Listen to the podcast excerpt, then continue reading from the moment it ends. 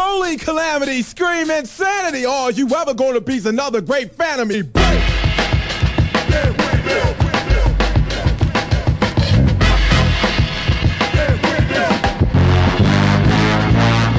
Hello, welcome to the Quarter to Three Movie Podcast Holy for uh, scream insanity. Are Christian you ever gonna be Nowinski's 3 great by fan 3 of the month.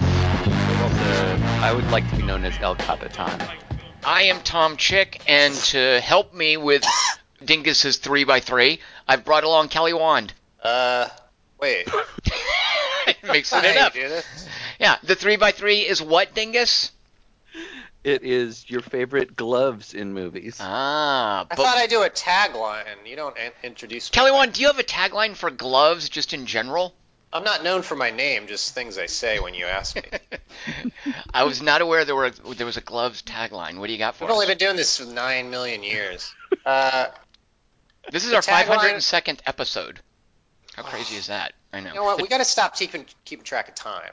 It's one of several. I'm trying to like talk everyone in the world into doing like some big moves, and that's one of them. I think we just should stop knowing what time it is.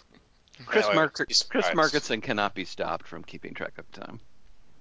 That's his superpower. I haven't understood a thing Dingus has said all morning. It's weird. well, then let's get Uh, into. oh, the tagline. oh the yes, tagline. yes, Sorry. there were. Okay, yes. A pure hand needs no glove to cover it. I don't. what? I don't know what that's from, but it's it was a good impression. It was a James Mason impression, so I'm guessing that was Lolita. It's Nathaniel Hawthorne. We don't know how he sounded, so I just guessed. that's, what- that's in your imagination how he sounds. Sure, he Like- talked like that to his wife when he was really horny. And I get called Hello? out for being obscure. I know, it's true. You kind of won that one. You won the second I said Nathaniel Hawthorne. Speaking of obscure, what movies have you guys seen this week? Anything obscure? Kelly Wand, you tend to see obscure things. What Yeah, movie did. did you watch this week? This week I watched, uh, I didn't finish it, but it was called, uh, it was an Arabic sex comedy farce on German Netflix called It's Fine, and it was in Arabic. What Okay, there nation were, is there it were English from? subtitles. I don't know, but they Okay. were, they wore uh, burqas and caftans. hmm and the plot was that a belly dancer was moving into this apartment building and there was three married guys who were, who were like drooling all over and the wives are like angry about it. And that's like the whole plot of the movie. That And- sounds wacky. it's it's wacky. And the wife of one of the guys this is the kind of humor it has. One of the wives uh she eats all the mangoes in the fridge. Or he goes, "What do we have for dinner? Where's my dinner, bitch?" He's like dancing. It's a little different. And then uh, he's all, "I don't know. Uh, dinner's in the fridge." And she acts nervous. And then he opens it, and there's like a mango, and like like cartoon music plays. And then he's all, "Where's the other three mangoes?" And she's all, "I don't know." And he goes, "You ate them all." And then he starts beating her with comical sound effects. And then later, when the dancer moves in, the uh, one of the wives pour. She goes, "Oh, that girl moved in here. Um, I'm, I'm check it out." And then she pours Pepsi all over herself to self-immolate. And it's the same woman. And then the husband goes, "You better be on fire when I get back." And then he goes into the room, and then they, like, one by one, they meet. And why didn't you watch this through to the end? Because there's a stupid kid that lives with the Oh, that's girl. that was the that was the breaking point for you, a stupid kid. yeah. At that point, you're like, I'm out. I'm not. I'm not. I'm no longer interested. She's like one of our kids too. She's like an American child actress kind of kid. Like, yeah. And uh, also, everybody started dancing every ten minutes. Like uh, out of the story, like all the characters and like a singer that was introduced in one scene, they just like a giant dance sequence set somewhere that has nothing to do with the movie. And I And you weren't even curious about what country this is from? No, but my takeaway was that their humor's not that different from ours, and we're all the same. And the funny thing is, like, I was thinking of Trump, well, like the most racist, like, fucking Arab man. Wait, like, it's called It's guys. Fine. Like it is fine. Yeah, like I thought it was like the it's their version of the Ryan O'Neal movie about jeans, I think. But uh, my point is, What? it's called So Fine, and Richard Kiel was in it. Ryan O'Neal, Wow. 1981. Thought you God. know. Yeah, That was just is- for you, His name is Jaws. Yeah, Jaws. Jaws. And then, uh, anyway, so my point is, their humor is not that different. So it's like the most racist people I know would probably really like that movie. And that's the great irony, is that if we just watched each other's movies, I think, well, like we'd all agree Trump is a terrible president. I'm I'm not finding anything on this. Uh, trying to find it on IMDb. It's fine. Yeah. Kelly, I forgot what your opinion of the movie Thelma was. I haven't seen it yet. Yeah, and you're watching this. Well, because I can watch it in bed and just lay on my ass. Oh, I have like a really good TV, so I wait. but uh, you know, I have to. It's too much HDMI involved, so I watch whatever's on German Netflix. Plus, it's kind of like a grab bag. It's like eating German food. Like you know, it's not going to be good, but there's a lot of variety, and um, you know, there's options. Like I'm never going to get. Like I can watch Thelma anytime, but where when else? But now am I going to get to see? It's fine. that's a good point, actually. Is it a Well, recent no, movie? I think it's 2015. Huh. All right. There's a lot of master shots. It, it's like a student film. Like you can't tell when it was made from how it looks or the joke. There's a lot of inside jokes that I didn't get. Like you, if uh, when I wear uh, brown, I look like Mahafita or something. You're supposed to know who it is. Like it's one of their demons, I think. All right. There's a Well, if, couple references if that you guys obscure. are listening and you want to watch the movie that Kelly Wand watched, good luck. I can't find anything. Apparently, all right. it's fine uh, in Arabic. Uh, Google that, and uh, hopefully you'll have better luck than I did. Dingus, what's a movie you saw this week? I'll find it. All right, you're not going to accept this as a movie, but that's too bad. Um, I haven't talked about Free Solo yet on this podcast, have I? We we did that for the podcast. I mean, we yeah, we did a solo uh, episode for the podcast. No, Free Yeah, we- Solo. we did. And well, we had to pay for it. We paid. It cost us. Nope.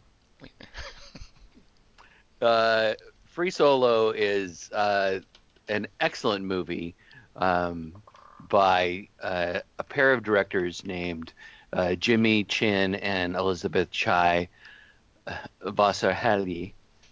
And uh, it's about this dude named Alex Honnold who uh, sets out to free solo climb El Capitan, um, which, uh, if you don't know what free solo climbing is, it means you're not using any ropes or anything like that.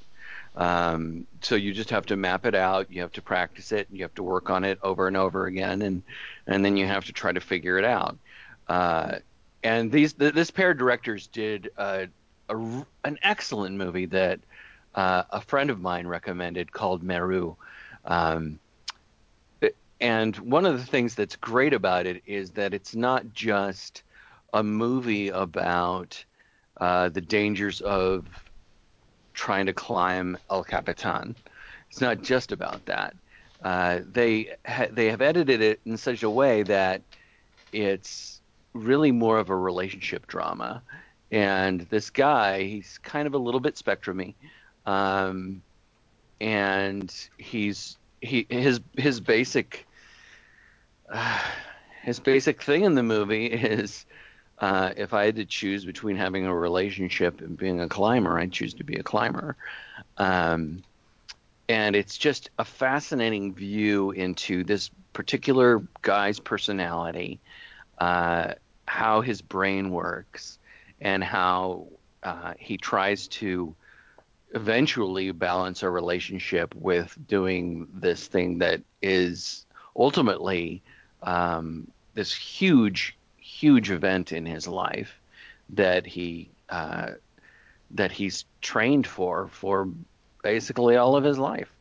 Uh, he's just a fascinating dude, um, and the movie is really well edited.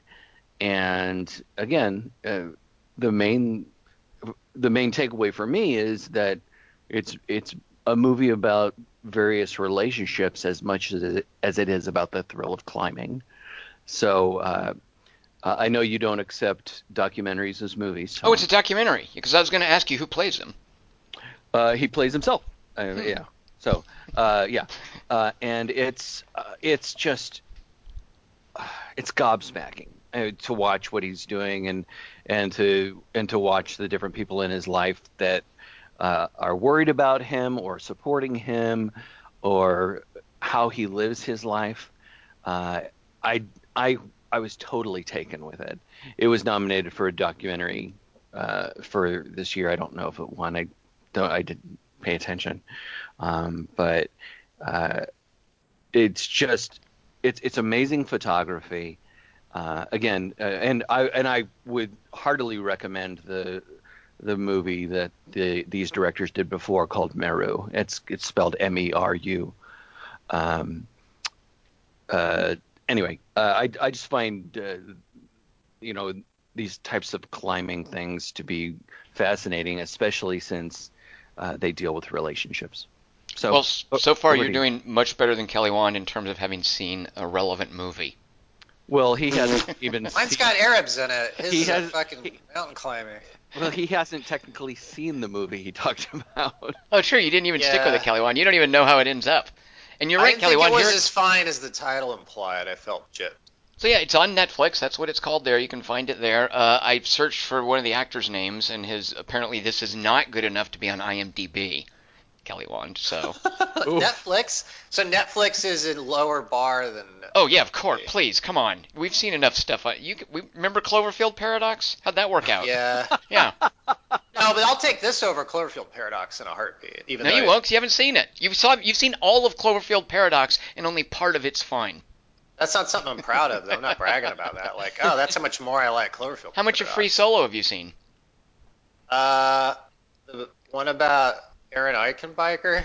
Oh, stop, guys.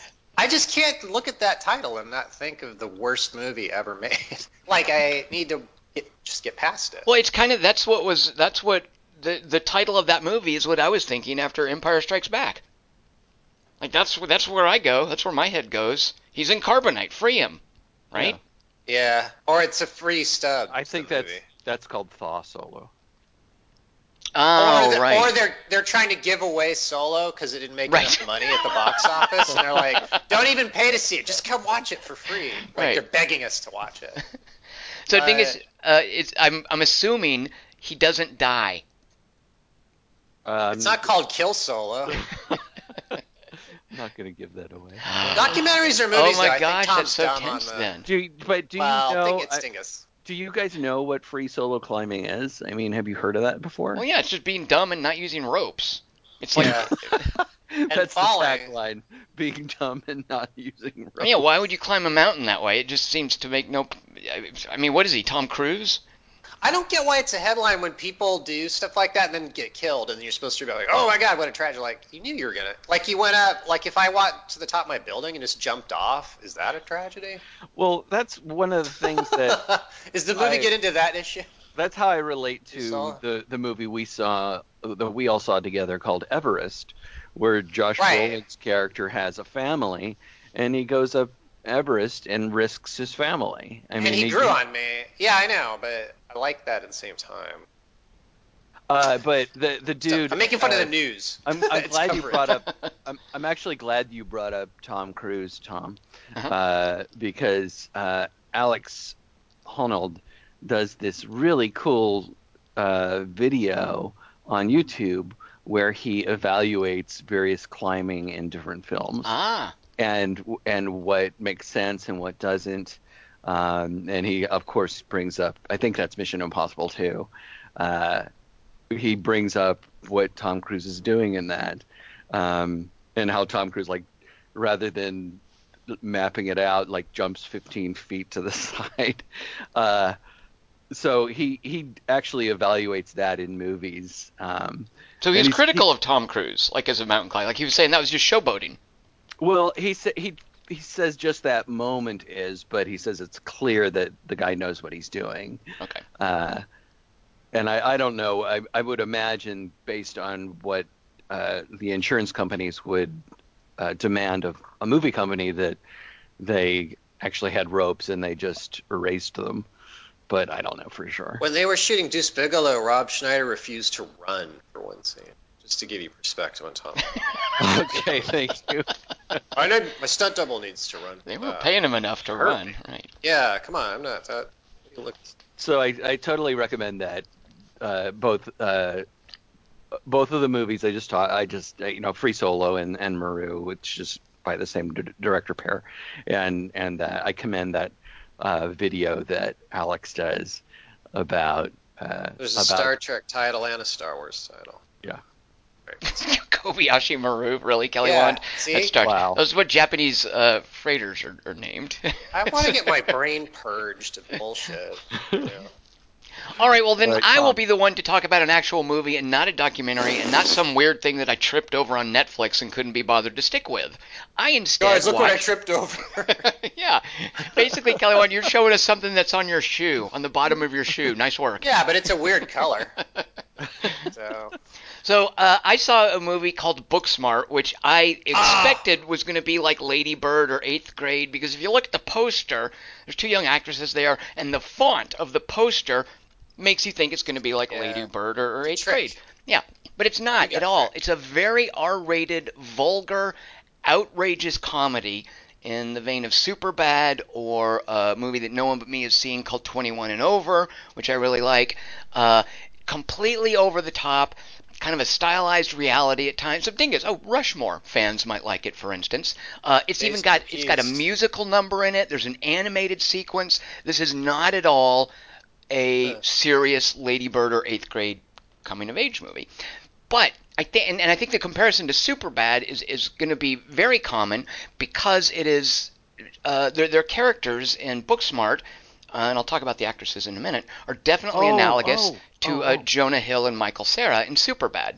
Uh, but an important difference, and also this is a it's a traditional comedy in a way, in that it's about the last day of high school. You know, like you go all the way back to Ah, American Graffiti. Like this is people love making movies about the last day of high school. I'm sure there's some John Hughes thing.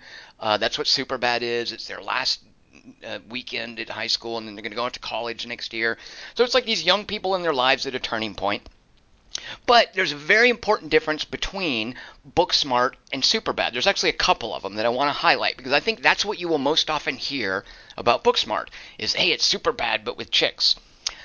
One of the important differences is uh, certainly the two actresses. I love Jonah Hill and I love Michael Cera, but you've seen them before. You've seen them a lot since Superbad, and they're great in Superbad. They're really good together, and they're having a lot of fun. But you haven't seen Beanie Feldstein enough. Uh, we know her from, from Lady Bird. If you watch a, a, a series called What We Do in the Shadows on FX, she's had a great recurring part in that.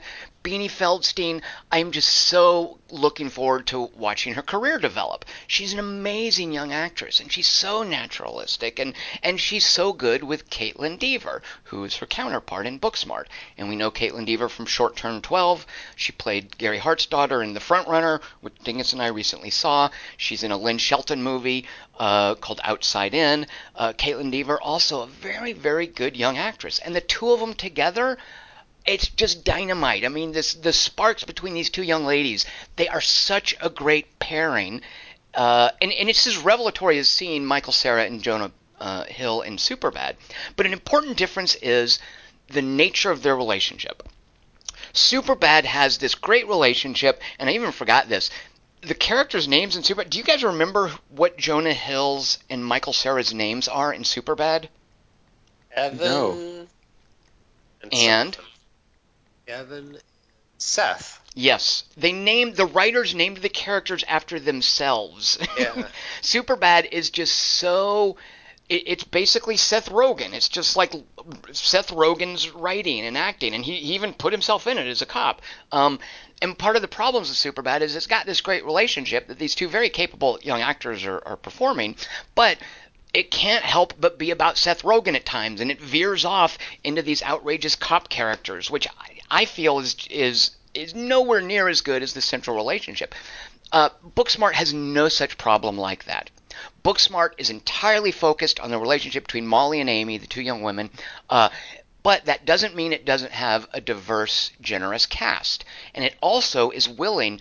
The, the cast in Superbad, who is not the two main characters, are basically clowns, like Christopher Mintz-Plasse's uh, McLovin character, the wacky cops, uh, Kevin Connell's the threatening guy at the party who beats up his friend. Like everybody in Superbad who's not a main character is just kind of a clown.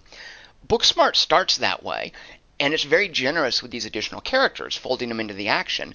But by the time it's over, and this is kind of a spoiler, it it humanizes every single one of these characters.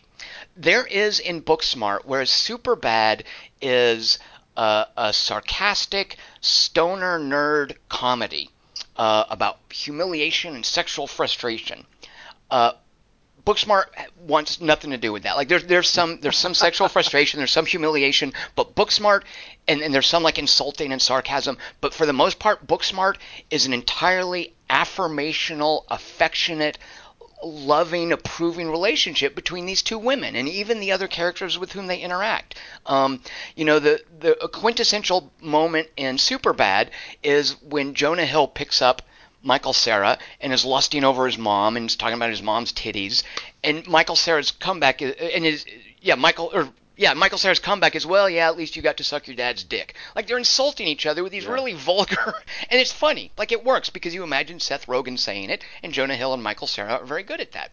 The shtick between Beanie Feldstein and Kaitlyn Dever in Booksmart is they go overboard complimenting each other. And that's like their shtick. Is like, you are so beautiful. Nope, call the cops. You are too beautiful for me to look at. And it's That's really, good. it's it's so good, and it's such a. It's like a girl version. you know? that's what I was gonna say, Kelly Wand. Is I don't know if it's a girl thing versus a dude thing, but it is worth No, noting. is. It's making that- fun of. Yeah. yeah, that, that Booksmart is written by four women, and it is directed by a woman. The director is Olivia Wilde, and Olivia Oh. Wilde gets it. She the, the script that she's given, and I know two of the women screenwriters from previous movies. One of them is a woman who wrote uh, and directed The Spy Who Dumped Me, and the other one is a woman who wrote a recent comedy with Rebel Wilson called Isn't It Romantic? Um, but these four women who wrote this script, I think that's a lot of what it is, Kelly Wand, is a woman's perspective on this kind of Yeah. vulgar coming of age comedy. Um, so that immediately and qualitatively separates it, I feel, from uh, uh, Superbad. Uh, we get to see through the lens. We get to like since when since we're guys, we get to see the women's perspective. Well, th th- there's also a difference in the way that w- w- they finally get around in Superbad to telling each other that they love each other. Exactly, and that's kind of the payoff in Superbad, isn't it, Dingus? Is it works its way towards that, where they can be openly affectionate, and I think they even have to be drunk at that point, right? Yep. Uh, yeah. Yep. Uh, and and Sounds like that movie. What was the one where the three girls want to have sex and the parents are trying to chase them? cock blocker or no blockers. Oops, I cussed. Yeah, blockers. blockers. well, Yeah, Kelly, yeah, Wand, it sounds like that. Like kind of. it's exactly that, but but blockers also because yeah, blockers also does a great job with the young female characters and not making them just kind of props for the parents to chase around, Yeah. humanizing them. Uh, and this, and by not the way, moralizing. Exactly right, and then this is the same thing here too. Is you know they're constantly dropping f bombs and they're doing drugs. This is super R rated, by the way, and I love that about it. Uh, but also they're not stoner nerds. Like the, the characters are overachievers. Basically, that's their whole right. shtick. Is that they've been overachievers at school, and so they decide on the last night of, of high school. There's is, funny non-stoners. Well, there, there are, but I think we're just so used to that being what uh, teenage comedy is Right. uh. Yeah, is that sort of Seth Click. Rogen approach, the burnouts and Broadly on stoners. Yeah, So they decide to cut loose instead. that's their whole thing. Is oh my God, we've uh, you, you know, we've yeah, exactly. Like we have not let our hair down and partied, so let's let's go to this one party. And it's not too about them about people humiliating them and embarrassing them and not letting them come to the party. It's a it's a uh, it's a one night adventure where they're trying to get to the party and find out where it is. Uh, it- it's what's the Martin Scorsese one night in New York thing, Kelly Wand? Uh, Griffin After Dunn. Hours. After hours, exactly. It's that same kind of thing. It's one night in Los Angeles, more or less, and it's just them trying to get to the party and the adventures they have trying to get to this party. Um, But and- with and- cooler characters than After Hours. with cooler characters, well, yeah, yeah. After hours is like a weird, creepy just a Scorsese New York thing. Passive guy. Yeah. Um, and and so whereas uh, Jonah Hill and Michael Cera are, are their own thing, what Beanie Feldstein and Kaitlyn Dever reminded me of as I was watching it tonight, I was thinking. uh, Beanie Feldstein is basically what if Tracy Flick wasn't a joke? Like, what if Oh, we had a wow. Tracy Flick character and we, we saw the movie through her eyes and, and we didn't use her as, as a gag, basically? Uh, and that's who Beanie Feldstein's character is. Um, I had a hard time with Kaitlyn Dever until halfway through. She's like a young Jodie Foster. Her, her character, by the way, this is her character is, is uh, very out lesbian. Like she's been out for a couple of years, and she's not like dating anyone. She's just frank about the fact that she prefers women. Um, and and she's got a very Jodie Foster determined quality to her uh, that I just I find really adorable uh, in Kaitlyn Dever. So uh, there's also an actress I want to call out. Kelly Wand, have you seen Scream Queens? No, but everyone's telling, or one person's told me to see it. Like Did- when I said I watched Scream, she's like, "Why didn't you watch Scream Queen? Scream sucks." And I go, "Yeah, it did kind of suck." Are you keeping up with the latest uh, seasons of American Horror Story? Uh, I'm down by one. I haven't watched Apocalypse. Well, do you know who an actress named Billie Lourd is? Yeah, Oh. she's in the Oh. cult one. Oh. And she's in she's in episode eight of uh, Star Wars. God help. Oh, right, right. She's Carrie Fisher's little sidekick. Yeah, yeah. She's yeah, a little she has like chick. kind of a sexy voice. She's an Yeah. annoying character on the cult. Well, she Sorry. in a, s- it's everybody the, the whole the whole cast in, in Booksmart is just really solid and good and just attractive and radiant and magnetic and they're all just great. But but uh, in addition to Beanie Feldstein and Kaitlyn Dever, Billie Lourd really stands out in Booksmart. Like I, I see her. I, Very memorable voice. Yeah, I can see her. but throughout Booksmart, she's really uh, she's really good and really committed to this uh, oddly written part that they have her doing. I'll watch it immediately. I need, Well, you got- it's- like right it's now. it's very much a Kelly Wand movie and it's a Dingus Yeah. movie. And there aren't many movies that are both, but this certainly No. is. So They're hard to come by. there's Isn't it also weird how bad, uh, w- how badly we felt about Bill Hader and Seth Rogen, and and where Bill Hader is gone. I know, right? Yeah, yeah. That was a, that was a different time. Like I feel like at that point he w- he just had to go along with whatever parts he could get, and we hadn't seen like skeleton twins yet or Right, anything. right. Uh, but yeah, it's it's he's come a long way since since having to uh, be Seth Rogen's sidekick in, in Superbad. Yeah. And talk about Uh, cock, cock blocking, by the way. We Oh, right, right. Block his cock. We should help his. Cock. Right. okay. so uh, there you go. Uh, Booksmart, it's fine, and It's free fine. solo. Yeah. Uh, well, all right. aren't we learned men? Let's then do a three by three. Dingus, what do you have for us this month? All right, this month I have gloves Uh. for you. I have a lot of gloves for you. What's that from? Star Wars. What do you? All right, Ben Vereen. Jesus. Ben Vereen. Uh, th- these are your favorite gloves in movies. Um, I just I uh, uh, thought about a couple of things, and it just this this topic just struck with me. So these are gloves in movies. All right. Well, I'll be introducing next month's topic, so I'll It's a good start us fit. off with my third favorite gloves in movies. And I don't really feel one way or the other about gloves, so these are basically instead just kind of movies that I really like that have gloves that caught my eye. Uh, and my third favorite is, and this is just a personal thing, I, I love in Road Warrior uh, Max's gloves and how they're all worn out, but you can tell he has very carefully cut off, and this isn't like some of them are the tips of the gloves and their driving gloves are worn out, and his fingers are sticking through, or his knuckles, or the side, but you can tell he has cut off consciously the gloves for his right trigger and middle finger so that he can more readily uh, wield his shotgun. And I always, as a kid, thought, yeah, that was a cool thing. Like if I have Uh. driving gloves, I'm gonna, you know, cut off those fingers. Uh, yeah. so my third favorite gloves, Road Warrior. Kelly Wand, what are your third favorite gloves in movies? It'd be embarrassing though because they have less protection now. So if he loses those fingers, Well, what are you being protected from? Like you're out in the, you're out in the outback. It's pretty warm. Oh, I don't think it's not Uh, like Keanu Reeves' suit in John Wick. And it's not like it's a bulletproof glove, huh? Well, it certainly doesn't help him when uh, his car turns over and his dog gets shot.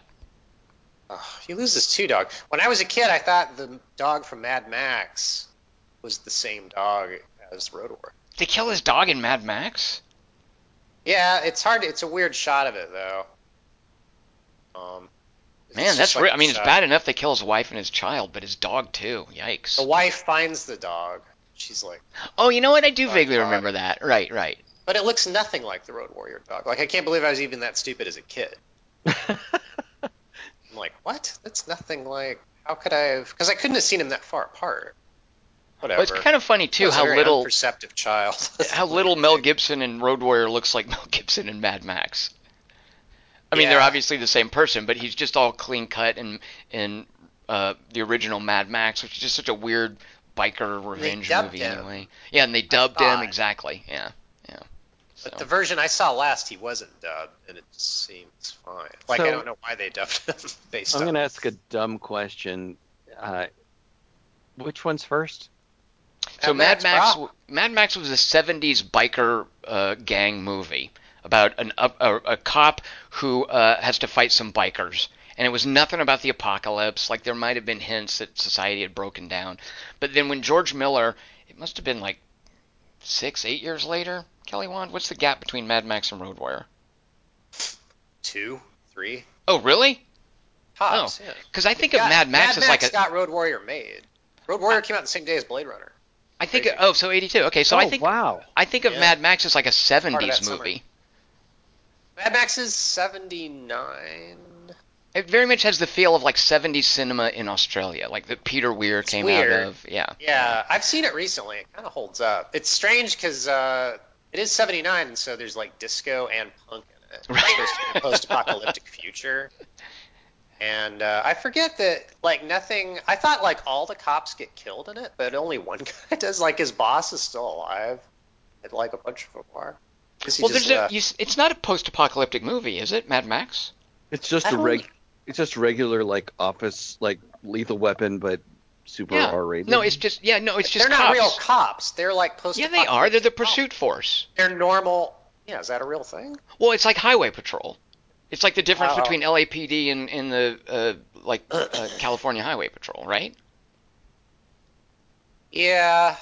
I'm trying to remember now if there was something at the beginning like, oh yeah, there's no fuel anymore. But that's at the beginning of Road Warrior. Right. Road Warrior has all the the. So it's a got- franchise about a character who's not even in a post apocalypse but he lives through an apocalypse that happens anyway arbitrarily. Well, that's So what I what's- that's what I'm what's the saying about the time difference. difference? Like yeah, that's Char- what I'm saying Death about Wish the difference. 2 was post apocalyptic. Well, that's exactly what it is. It's the time difference in the the uh, genre difference. Hard difference to tell with between the two Australia because Australia always looks post apocalyptic. So Yeah, that's why it- we I can't tell.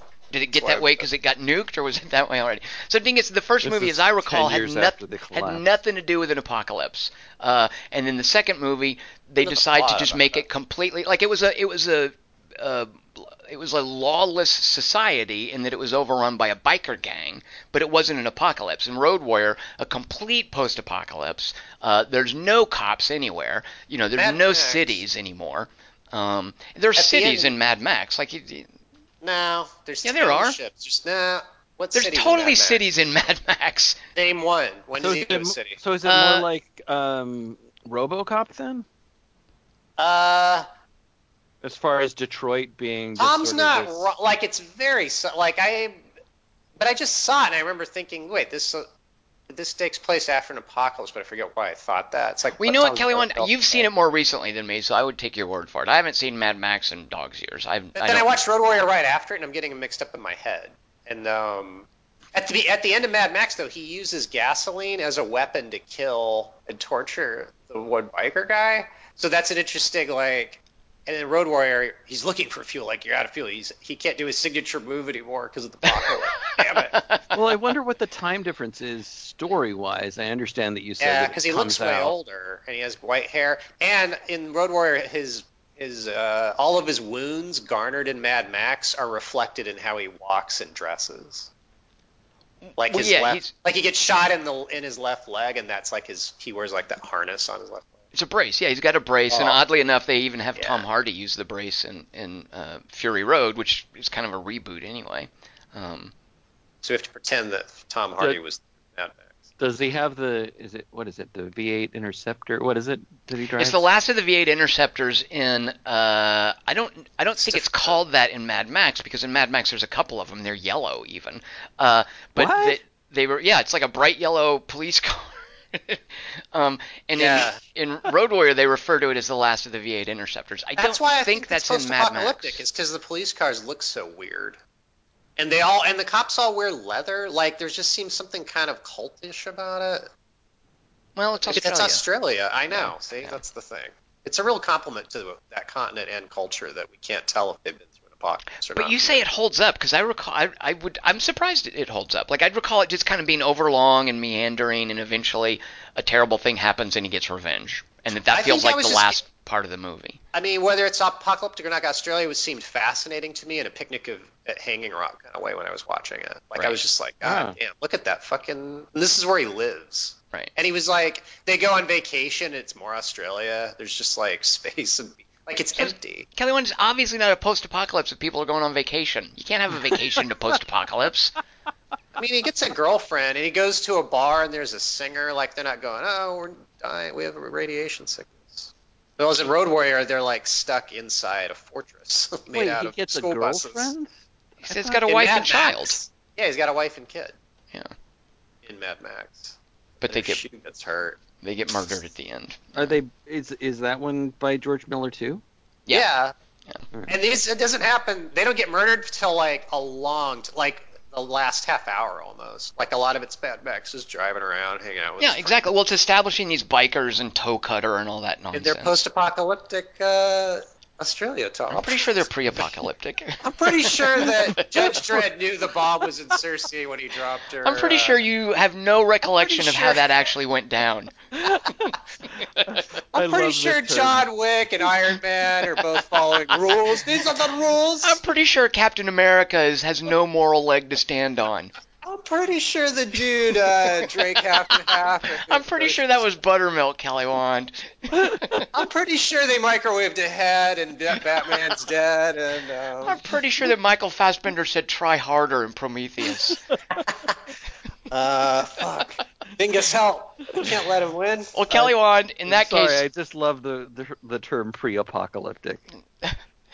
Yeah. that's that's where we're living. Yeah, we're now living in a pre-apocalyptic society. No, we're now we're living through apocalyptic. No, Right, right. fun. Pre-apocalyptic is the 50s now, ironically.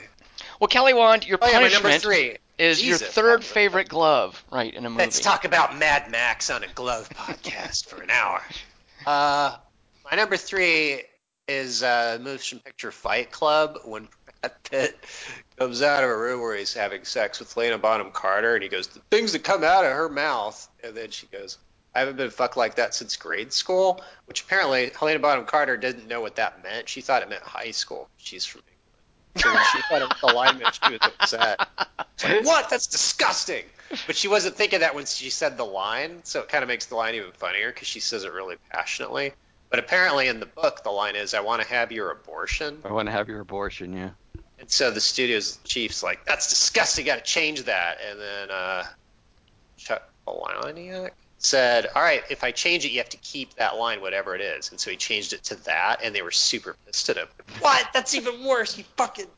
But the point is, Brad Pitt's putting on like a welding glove to go like no, a giant. he's rubber not. No, Not. this is my It's a number dishwasher two. It's not. glove. It's a dishwasher glove.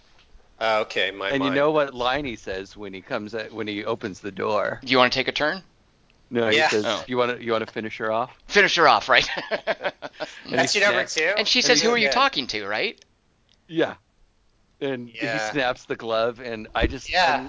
I, I love those those those yellow rubber gloves that uh, that you would wear if you did a lot of dishwashing. Yeah. Um, and you're just wondering what the hell are you doing? There's no line about like a lesser movie would there would have been a line about the glove. But no, that's a that's just back dressing to their dialogue. It's great. No, he he just holds up his hand wearing this this huge yellow glove and says, "You want you to want finish to her off?" You want to finish her off. Ah, Is that so glove in the scene where he does the Tyler Durden's kiss thing with the lye on Edward Norton's hand? Like, is he wearing those gloves when he does that? No, because he show he shows his hand. Ah, right. Okay. Because He doesn't wear a glove to put like, lye on his. why would you do this? And he and he glove? shows his hand. He's like he's got the same scar, and and that. He got out- that from fucking Helena Bonham Carter. No, that's their that's their ID thing for the No, Space. Monkeys. I'm oh, just- oh, okay. Still a little Meryl Streep. Um, yeah. Okay. Well, what I like in that scene bad I where uh, where he's got the the ju- so what is it? He pours lye on his hand and then pours vinegar on it to neutralize the lye and stop the pain. Is that what that whole shtick is? Yeah, because it's an acid and a base, Okay. and and if you put water on it, it'll just make it worse. And he's like, you just have to deal with this. You if you put water on this, it's gonna be worse. Deal with the pain. You're in the moment right now. Uh, I, I watched this this week because I, I really love that scene. This is one of the reasons I chose this topic. Um, I was really I just really love uh, the way that the juxtaposition of these two characters works, even though it's not really two characters, of course. But I just love that him showing up with these rubber gloves, these bright yellow rubber gloves, and going, "You want to finish her off?" And and as you said, Tom, her going, "Who are you talking to?" Yeah. Because at that point, right, that's where before we know, before we're seeing it through, before we understand like what she's perceiving. It's just like, I would have liked there. her to Yeah. watch the lye scene and see it from her eyes. Okay, so Like what a I guy remember the talking li- the lye scene Doing, is he pours water. the, the lye on Edward Norton's hand, and then he gets the big old jug of vinegar. And I seem to recall, doesn't he do a cool thing where he like flips the lid off with his thumb? Yeah. Yep. Yeah, and it just goes flying away. And I, I always thought I, I want to do that with a jar, but then I'm thinking, well, then you got to go find the lid. Like you don't know where it's gonna roll off to. So I'm thinking, does he then like does he go d after the scene cuts? Does he have to go find where the lid rolled off to? Because it's a cool gesture, but you're nerd. gonna- Stop thinking about it. You got to put the He's talking cap back on the vinegar, or Ow, my somebody's gonna get. glasses fell off. My feet hurt. Watson, I've lost my lid. Yeah. Um, I that is a cool thing the- to do. finish the bottle. Given the state of the house, I don't think he cares about any of those types of things. Yeah. If you lived in that house, is it on Paper Street, whatever? If you lived in that Yeah. house, you'd have to be super careful about like taking jars off shelves because the lids might not have been put back on correctly. I do kind of live Right. in that house now.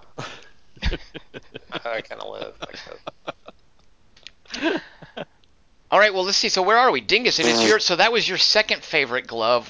What's a glove that's not quite as good as that? All right, so my third What? favorite glove. Because Kelly, one, your third is Dingus's I second. see. Right, right. Math. I get it. So my third is here's a bit of dialogue from it. Boyfriend. So how do you guys? We're still working on that. So this is from X2 X Men United. Ugh. I don't even know which one this is. All right, so Dude, but I'm trying to figure out who says that line. Uh, Oh, it's Well- Rogue. Oh yeah, yeah, Rogue and uh, whoever she's Oh, dating. Right. Oh, I like Right. this Dingus. Yeah, okay. Even though So, superheroes are dumb, I was like this fun. one. so uh, the the That's the dialogue is, X Men movie. is between Iceman and Wolverine, of course. Oh. Uh, but the glove moment is uh, when the fire dude is attacking all the police officers outside Iceman's house, and he's just having he's just enraptured. Why are you calling him Fire Dude? Doesn't he have a name? You should know this. Yeah, I should, but I don't. Uh, Kelly, one, who's Fire Dude in X Men? Uh, Havoc. Havoc. Okay. No, Wait, Fire Dude in X Men. X Men Two, yeah. Johnny Flame. I doubt that. I mean, Phoenix. Kind of has flames. I can't remember. Who are we remember. talking about? I thought, No. he- isn't it First Ha- Class Havoc is the fire guy? Havoc's the, Havoc's the guy who shoots stuff out of his chest. People are right. this conversation. Um, the I remember Fire Guy next X two. the the fire Sorry. the fire guy is the guy who's constantly uh, like clicking the lighter, and he ends up joining. Pyro. Yeah, pyro. All right, good. Uh, Wait, I just made that bad up. Is that are you? You were kidding? It is not really Pyro. I bet you're right. I, oh my I, god. I bet you dollars to donuts. You're right about that. Yeah, that I, I made right. that up. Actually, I might have subconsciously known that, but I, I'm pretty. Sure, I felt like I made that up. All right, Pyro. You could name an X Man, Tom. So he's uh, so. Your Um, wheelhouse. they they go to Iceman's house and they're having this, this conversation Ice with House. with Iceman's family, Ice House, and and the and it's that whole uh, homosexual subtext where the mom's like, "Can't you? Have you ever tried not to be a mutant?" Uh, and the brother goes upstairs to call the police because the brother's just a douchebag, and the police all show up, and Pyro, if that is indeed his name, uh, goes outside and says, "You know, you've heard of all those uh, of the um, dangerous mutants. Well, I'm the worst."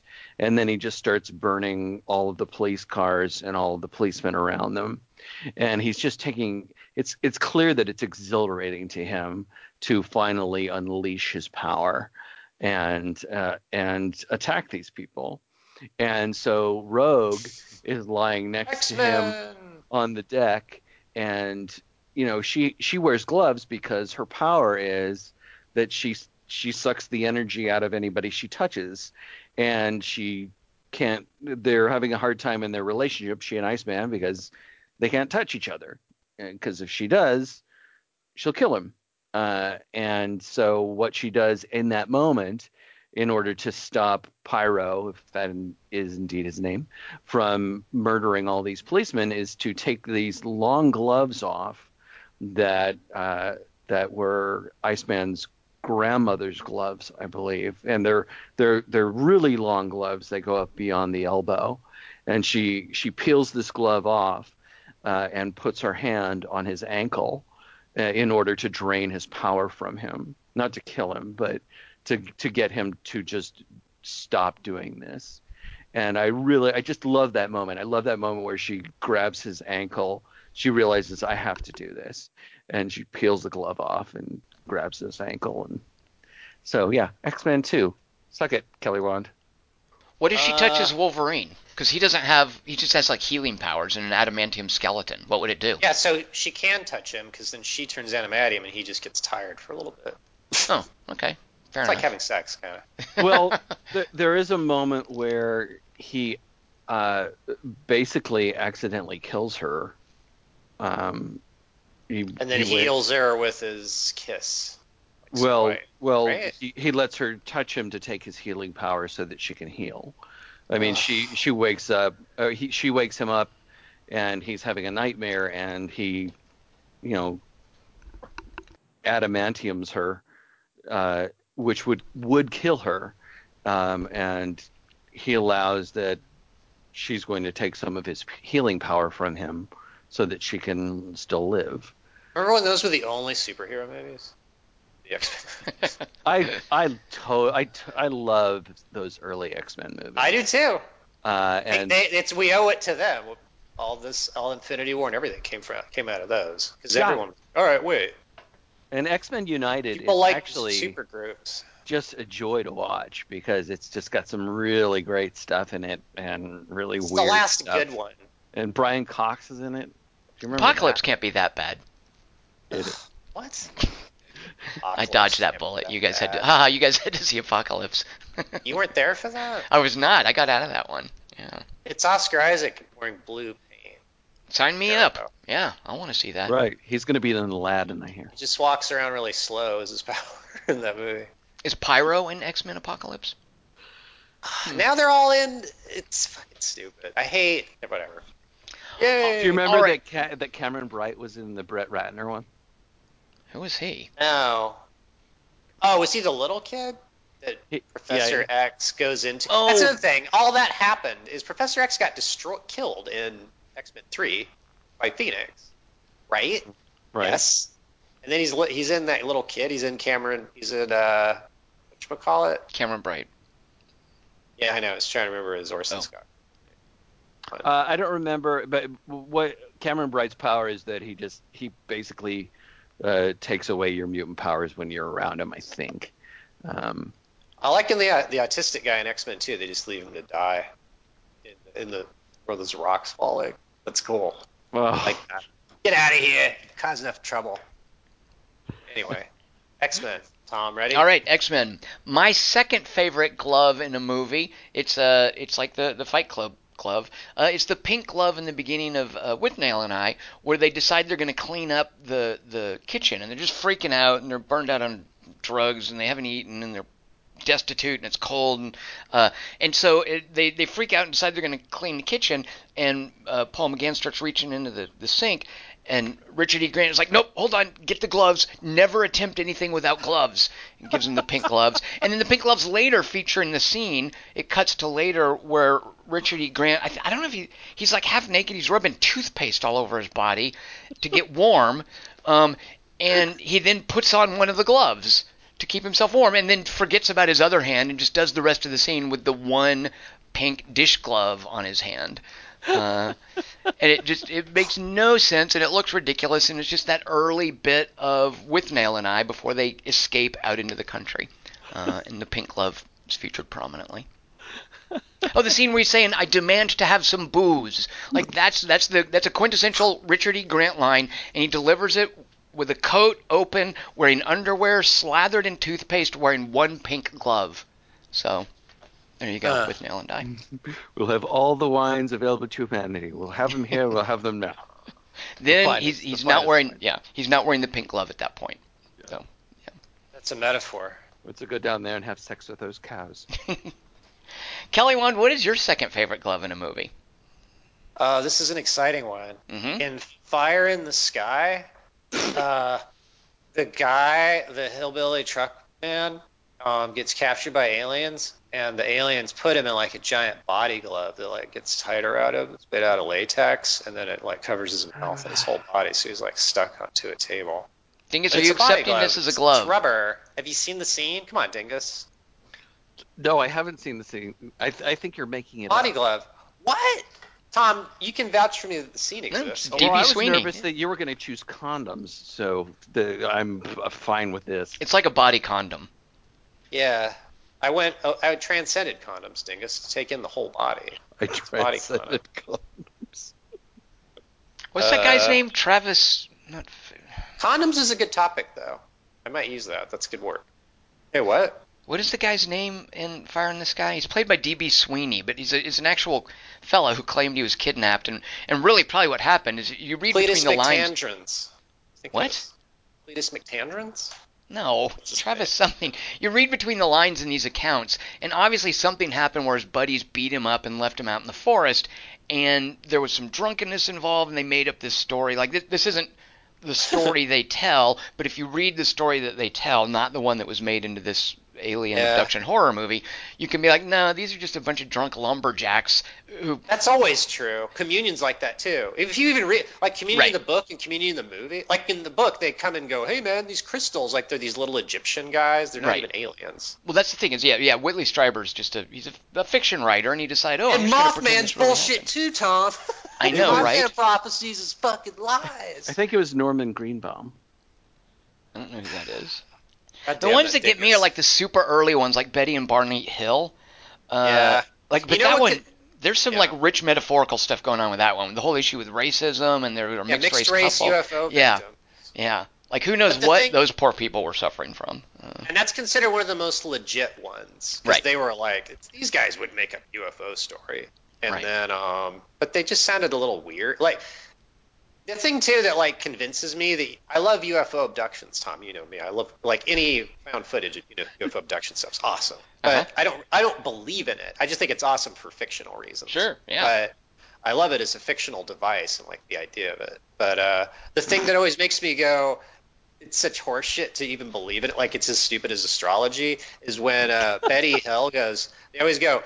And we saw a map. They showed us a star map, and then I think it looked like this. And then they go, "This is what uh, we experts have taken what Betty Hill drew from her recovered memory, and it's obviously that these aliens came from Zeta Reticuli. Because look, the star map looks exactly like this, and it's like, a, I don't think aliens would have a map in their fucking ship. All right, I think it's something Carl Pilkington would say. And B, star. Come on, what constellations? And why would they show her? Never mind. And she doesn't know anything. Did you ever see Fourth Kind? That stupid Yeah, uh, it sucks. mockumentary. Yeah, I yeah. hate it. It's the worst. I was so looking forward to it, but they blend it with real. Right, right. They try. They do a mockumentary thing. Yeah, exactly. It's the worst. Do you remember? And I thought it was going to be a really terrifying because it's like there's something to do with owls. Like they, it's like that's the suppressed memories. What they think are owls are really greys. Aliens, right, not- yeah. The movie that you liked more than me was Dark Skies, but I'll take Dark Skies over. oh, lot sure. Well, yeah, yeah, yeah. Do you remember Uh, that Prometheus has alien maps in it? Yes. They See find him in a cave. Exactly. That's how stupid it is. Ridley Scott and Betty Hill are like a fucking chromosome away. Try harder, both of you, especially you, Betty Hill. Betty Hill was like, even in her last day, she's like, "Yeah, I see aliens every day now, man. They come, they're always coming over. Right. Just look up in the sky, man. That's where they are." All right. And she said one of her things that I like though is that she goes, "They really liked Barney. Barney had false teeth, and the aliens were really into that." uh, what? False teeth? Gnarly. Like, and that almost made me believe the rest of it. Like, and there's another alien that uh, made pancakes for some guy. and also the 1890s airship guys who go, we're going, t- we're, we came from anywhere, but we'll, be- we'll be in France tomorrow. I like those 1890s aliens. Okay, whose turn is that? All right, we're we're now up to our very favorite gloves in movies. Uh, this just gets to the fact that you take any any Stanley Kubrick movie and you just scratch the surface, and there's going to be just so much more underneath it. Uh, I was thinking of Peter Sellers' glove in Doctor Strangelove, and he's just randomly got the, the black glove on. Uh, and just on Wikipedia, I'm just going to read you what I discovered. It makes me this makes this my favorite glove in a movie. Um, Peter Sellers' Strangelove takes from uh, the uh, uh, Metropolis, the Fritz Lang, Fritz Lang Metropolis super early movie, has a character named Rotwang in it. It says Peter Sellers' Doctor Strangelove takes from Rotwang the single black gloved hand which in Rotwang's case is mechanical because of a lab accident, and the wild hair, and most importantly, his ability to avoid being controlled by political power. According to Alexander Walker, Sellers improvised Doctor Stranger's lapse into, into the Nazi salute, borrowing one of Kubrick's black leather gloves. Doctor Strangelove apparently, uh, oh, and Kubrick wore these gloves on the set to avoid being burned when handling hot lights. Uh, and Sellers, recognizing the connection to the character Metropolis, was like, I, I want that. So I just love that detail that Peter Sellers on the set, you know, for what it, he takes a glove from Stanley Kubrick. It's like I'm just gonna wear this and do the scene. Uh, so that's my favorite Uh. glove, and apparently Stanley Kubrick used it to hang lights. So Wait a minute. So that They're the same size I- glove. I've never it's like heard OJ that. and So is it is all that weird like mechanical hand stuff improvised? Um, it's according to this. Uh, it's sourced on uh, Wikipedia. According to some guy who Oh. wrote a book. Yes, yes. But I mean, you, you know, these. That's how these things that are apocryphal get passed down. Is someone recounts it in a book. Um, I, I would be surprised if that were the case, Dingus. But this one guy says, yeah, it was improvised, uh, and that the glove was borrowed. And I don't know if that's true. Uh, I would like to believe it is, and it just makes me like that glove all the more. That's a good one. I didn't even think of that one. It's so weird because that humor is the first humor like that in the whole movie, where it's like physical comedy. Mm, I don't know. The Sterling Mhm. Hayden getting Coca-Cola sprayed in his face is pretty physical comedy. Yeah, that's true. And the the pie fight that they cut, that would have been pretty blatant p- physical comedy. And there's Yeah. no fighting in the war room. I mean, come on. No, Dingus, no, that that you could read straight. I love that that could work. Like that's not that make he's saying something that makes perfect sense. Yeah. It's only outrageous like at another level that wouldn't occur to them. I love that line. It's not at all like Sterling Hayden getting and I hate Sterling Hayden getting coke sprayed in his face. By the way, I would do a fan edit of Doctor Strangelove and not have that in there. So, Uh, but George C. Scott is totally over the top. I mean, well, that's that. Yeah, he's Yeah, like he's channeling. Patton being insane. Yeah, right. But I forgot my point. but it's it's totally over the top. But it's not it's not wacky like like hee haw comedy like Oh, spraying coke in the face. Yeah. okay. I see. The what war room thing is like a writer's line. Like that's the writer's contribution.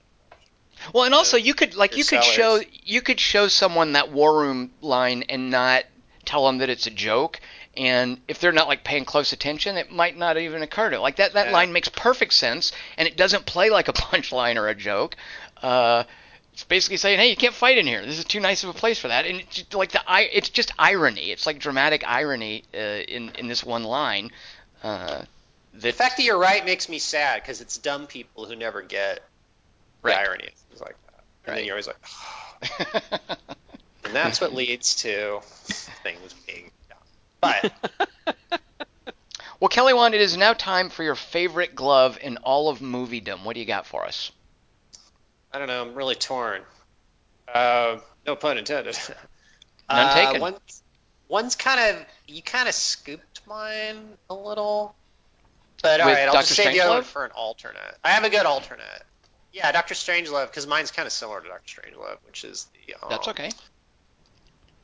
And it's really ripping it off too. So y'all, I'll, f- I admit that, but it, I think it rips it off really well, which Mhm. is the cop in Young Frankenstein. It's fucking. He has like a metal hand in his glove, and it's like clockwork. Like you, you make a loud stu It's the funniest you can be with a glove. Like there's a glove in Robin Hood Men in Tights where he slaps him in the face with a glove, and then Robin Hood picks up like a gauntlet, and slaps him back. That's not that funny. But the Young Frankenstein glove with the cop is Kenneth good because it implies a prosthetic hand. Yeah, Kenneth Mars. And he also, I think he sets it on fire to light his cigar, and then he douses it in a goldfish bowl. But He also does this weird dartboard thing where he where he Yeah. like just stabs all the darts into the bullseye and then does a click with his with his thumb. Yeah, that's kind of broad. But doesn't he stick the darts in his hand too, or something? I don't remember. And then all the Gene Wilder's darts are in his tire. Oh, I don't All right. remember that either. It's been a long time since I've seen uh, Young Frankenstein, but I remember Kenneth Mars pretty well because I watched What's Up Doc uh, fairly recently, and he's in that playing a similar dopey character. There's a few. I get What's Up Doc and What's New Pussycat mixed up because they both start with, with What's, and they're in What- both '60s movies. What's Up Doc is Barbra Streisand and um, Ryan O'Neal. Ryan O'Neal. Very good, thanks, Tom. Uh huh. And so they're Why in, did you go? Ha they're I in don't know. Barbra. Streisand movie. I've And never even his- seen it. I haven't seen it. his character's name is Hugh, and the the judge is like, "All right, what? Who are you? I am you. You're me. I am you. Make him stop that."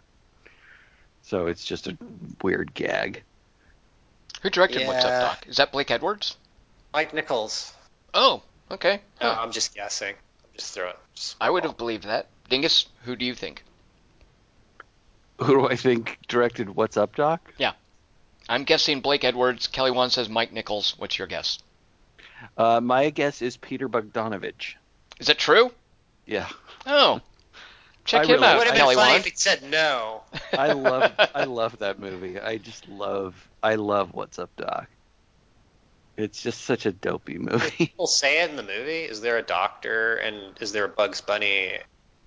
Like Bugs Bunny was saying that before that, so it's like having a movie called "That's What She Said." I, I, No offense, 1960s filmmakers, Uh, but I, I believe some Barbra. Streisand says it because Ryan O'Neal is a doctor, but I'm not sure. and she wants to know what's up with them. Yeah.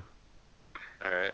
But she's she's kind of a con. Sounds lady. like a rom com. Sounds like they should just have sex and that's the it's the a rom com, but in the in the in the kindest possible sense. It's just she's so luminous, smart. And Yeah. Ryan O'Neal is such a ding dong, and so taken with her, and for good reason. Uh, it's just it's it's a wonderful movie to watch, and it's written by uh, by Buck Henry. Um, Oh, Heaven Can Wait. Uh, I prefer Barbra Streisand's work in The Guilt Trip. With Seth Yeah. Rogen. her earlier funnier work. well, Dingus, it's down to you. What's your favorite glove in a movie? If it's not Fight Club, Uh, All right, so here's a quote from it. Uh, from now on, every word out of your mouth is the truth, or I'm going to hurt you. And this is from the movie Drive. Um, these are my favorite gloves. His driving gloves are. that's right, dig this. That's right. Yep. I wore gloves in First Man also. Don't forget, it's kind of my thing. Gotta keep your hands safe. That's what I stand for. Fuck you, Moonlight. Thanks, Ryan. Bye. so he wears these great leather driving gloves and um, and I did a little research on driving gloves just for what it's worth. Uh, I mean, they used to have to be used because of uh, because of the griminess of cars and and like how you had to crank start cars and how dirty they were and whatnot. Um, but drivers uh, of high performance vehicles now use them because they grip the wheel better.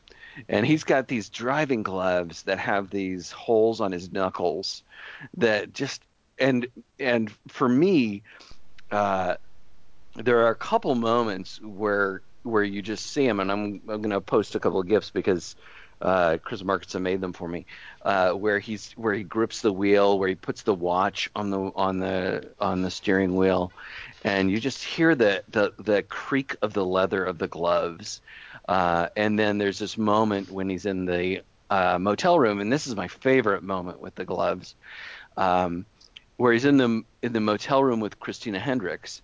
Uh, after they've done this this heist that's going to be a disaster, uh, where he takes the gloves out of his pocket and slowly puts them on.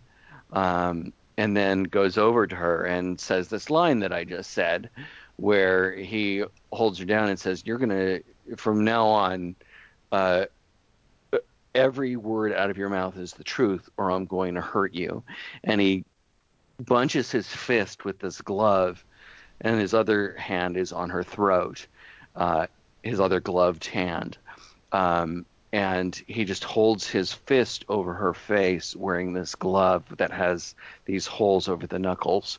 Uh, and i just i love those gloves. I you know if if i were a i mean i drive quite a bit uh, but if i were a, a driving glove person uh, i remember buying driving gloves for my stepdad for father's day at some point when i was a kid. Um, you know, because we lived in Colorado and it was cold, and I thought he would like them. Uh, but I just love them. I think they're just so cool. They're so sexy. They're so, and the sound of them and the the the sound design in this movie is amazing. Uh, but just the sound of the creak of the of that of that vinyl or leather or whatever they're made out of. Uh, and this is something I said when we did our podcast for Drive. Uh, just I, I just I find that a total uh, uh, I, I just find it a turn on. I just like that that. I mean, What if it's really, Spencer really Clark cool. Treat wearing those gloves? Yeah, Yeah, he's got a hot yeah. body according to Dingus. Yeah, yeah, yeah. He can wear those gloves anywhere. So you like leather? Vinyl. Either one. As long as it's making noise. I just love the sound of it. It's it, you mean if you watch it, if you watch the movie again, and it's a joy to watch that movie. It's just it's such a weird um, it's it's such a weird, thoughtful movie for as violent and brutal as it becomes.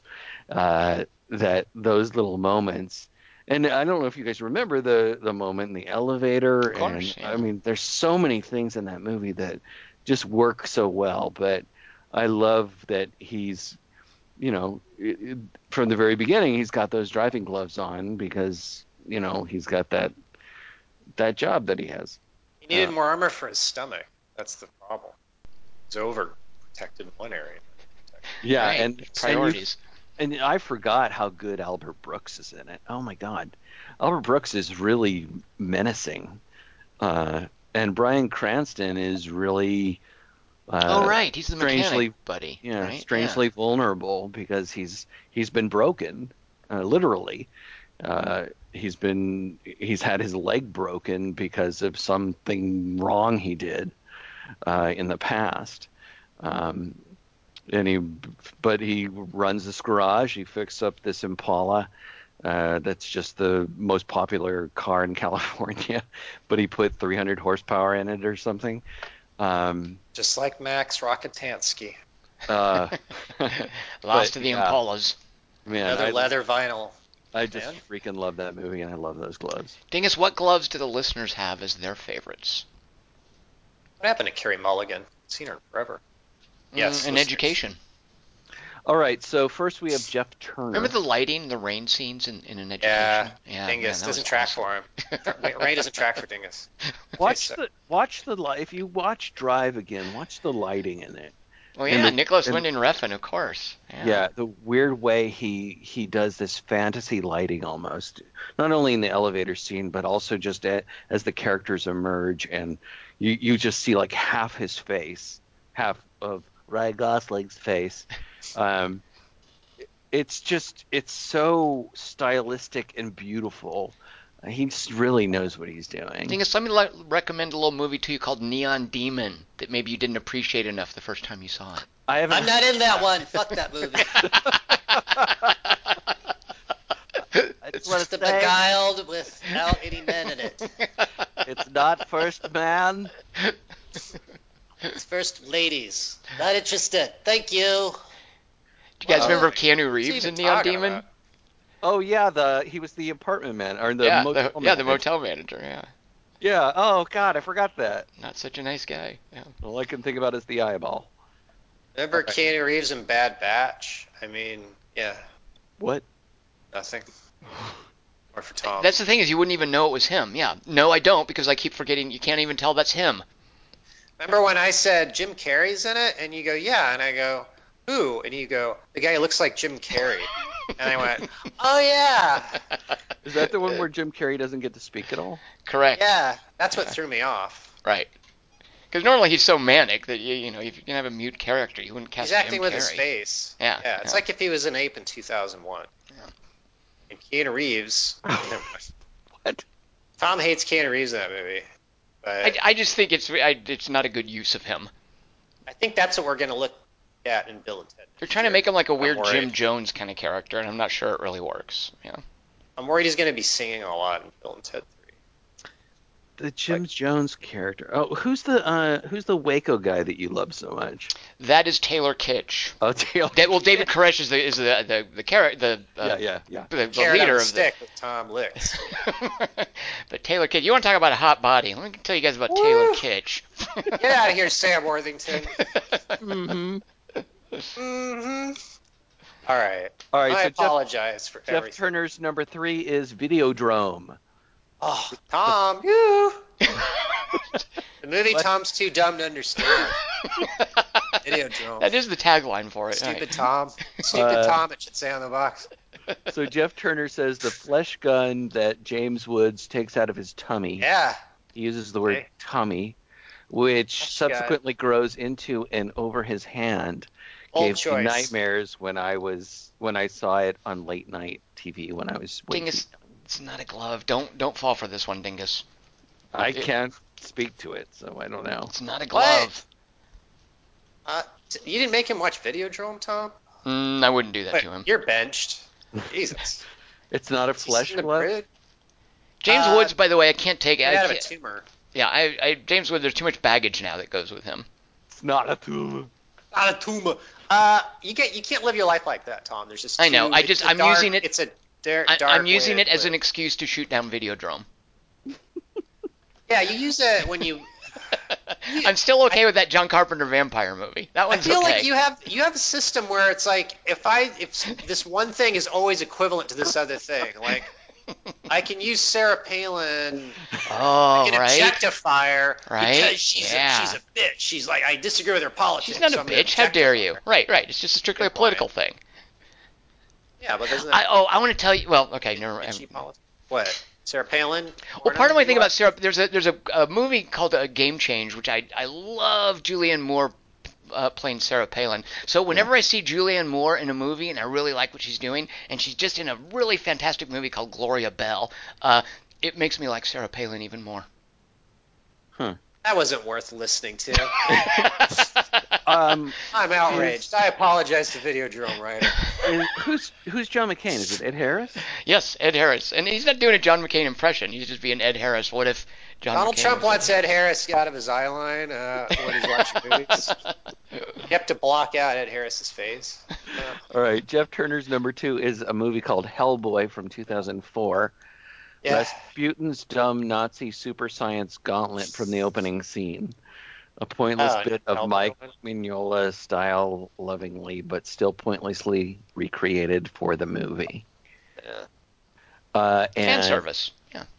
Jeff Turner's number one is Blues Brothers. Hmm.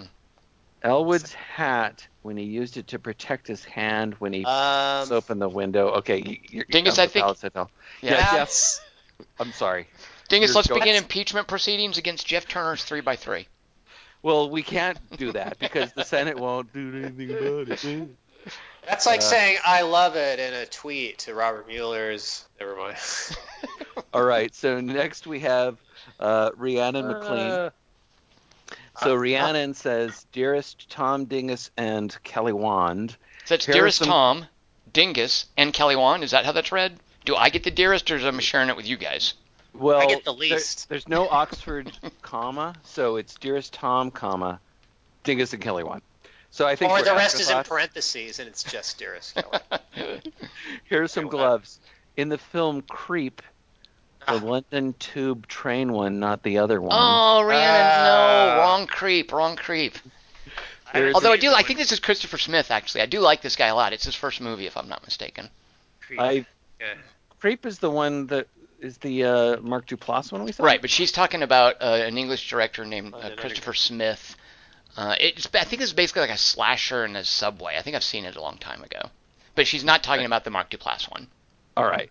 So uh, she says there is an excruciating scene where a terrified woman, strapped to a gurney in stirrups, is prepped for surgery by the titular creep, acting out the role of a surgeon. He dresses himself in a filthy apron and pretends to anesthetize the patient with a disconnected gas mask. His surgical gloves have evidently been used many times before. Oh man, this is awful.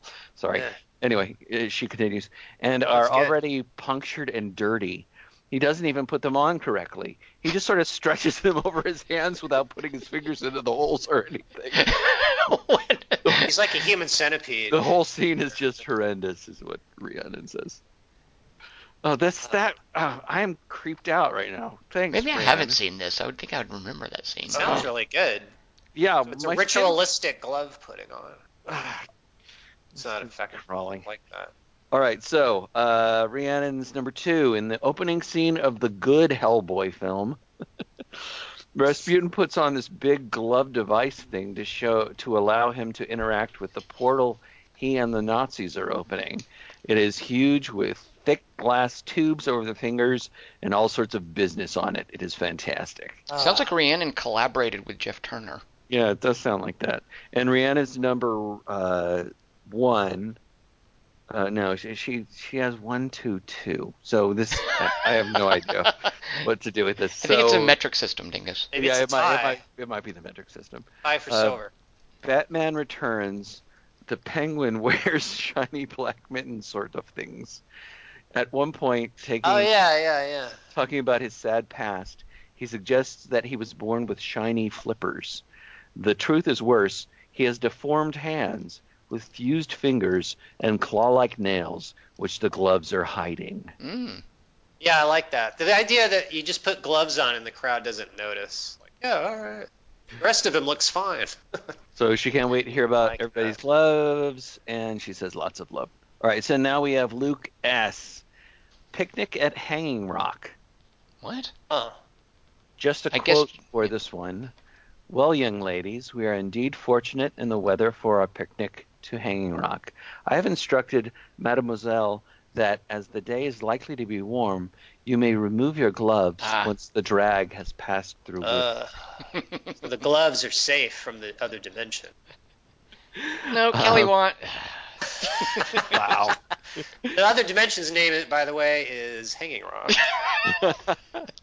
so. No, tells Hanging Rock like is this the other side. dimension. It's actually called Hanging Rock, Kelly Wand. It's here. It's Oh, there. It's, so picnic's the other The side. picnic is the uh, yeah. We're on the picnic side. So Luke S. Uh, his next one is Maps to the Stars. Oh wow, I, I like this Oh, movie. You guys didn't appreciate this. I guess I think Dingus didn't Um, appreciate it. Yeah. I forget. I had complex views on it. Or I isn't really this vague. David Cronenberg, by the way? Right. Yeah, Yeah.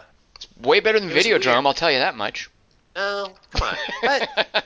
But So Luke Long live the says- new It's flesh, uh, Tom. Mia Wasikowska, and who's her? Who was like her brother in that? Come on, Blondie. I have no ridiculous. idea. All right, Blondie's in Blondie and James Woods. I'll give you the Blondie, but the James Woods you can't have. Yeah. Doctor right, so Luke has- Oblivion. Professor Oblivion. Hello. Ugh. So Lucas says Agatha. Agatha wears odd long leather gloves that cover her scars. Her entire look is constructed to hide her nefarious past from anyone who might be inclined to look, but the gloves are at odds with the rest of the drab apparel.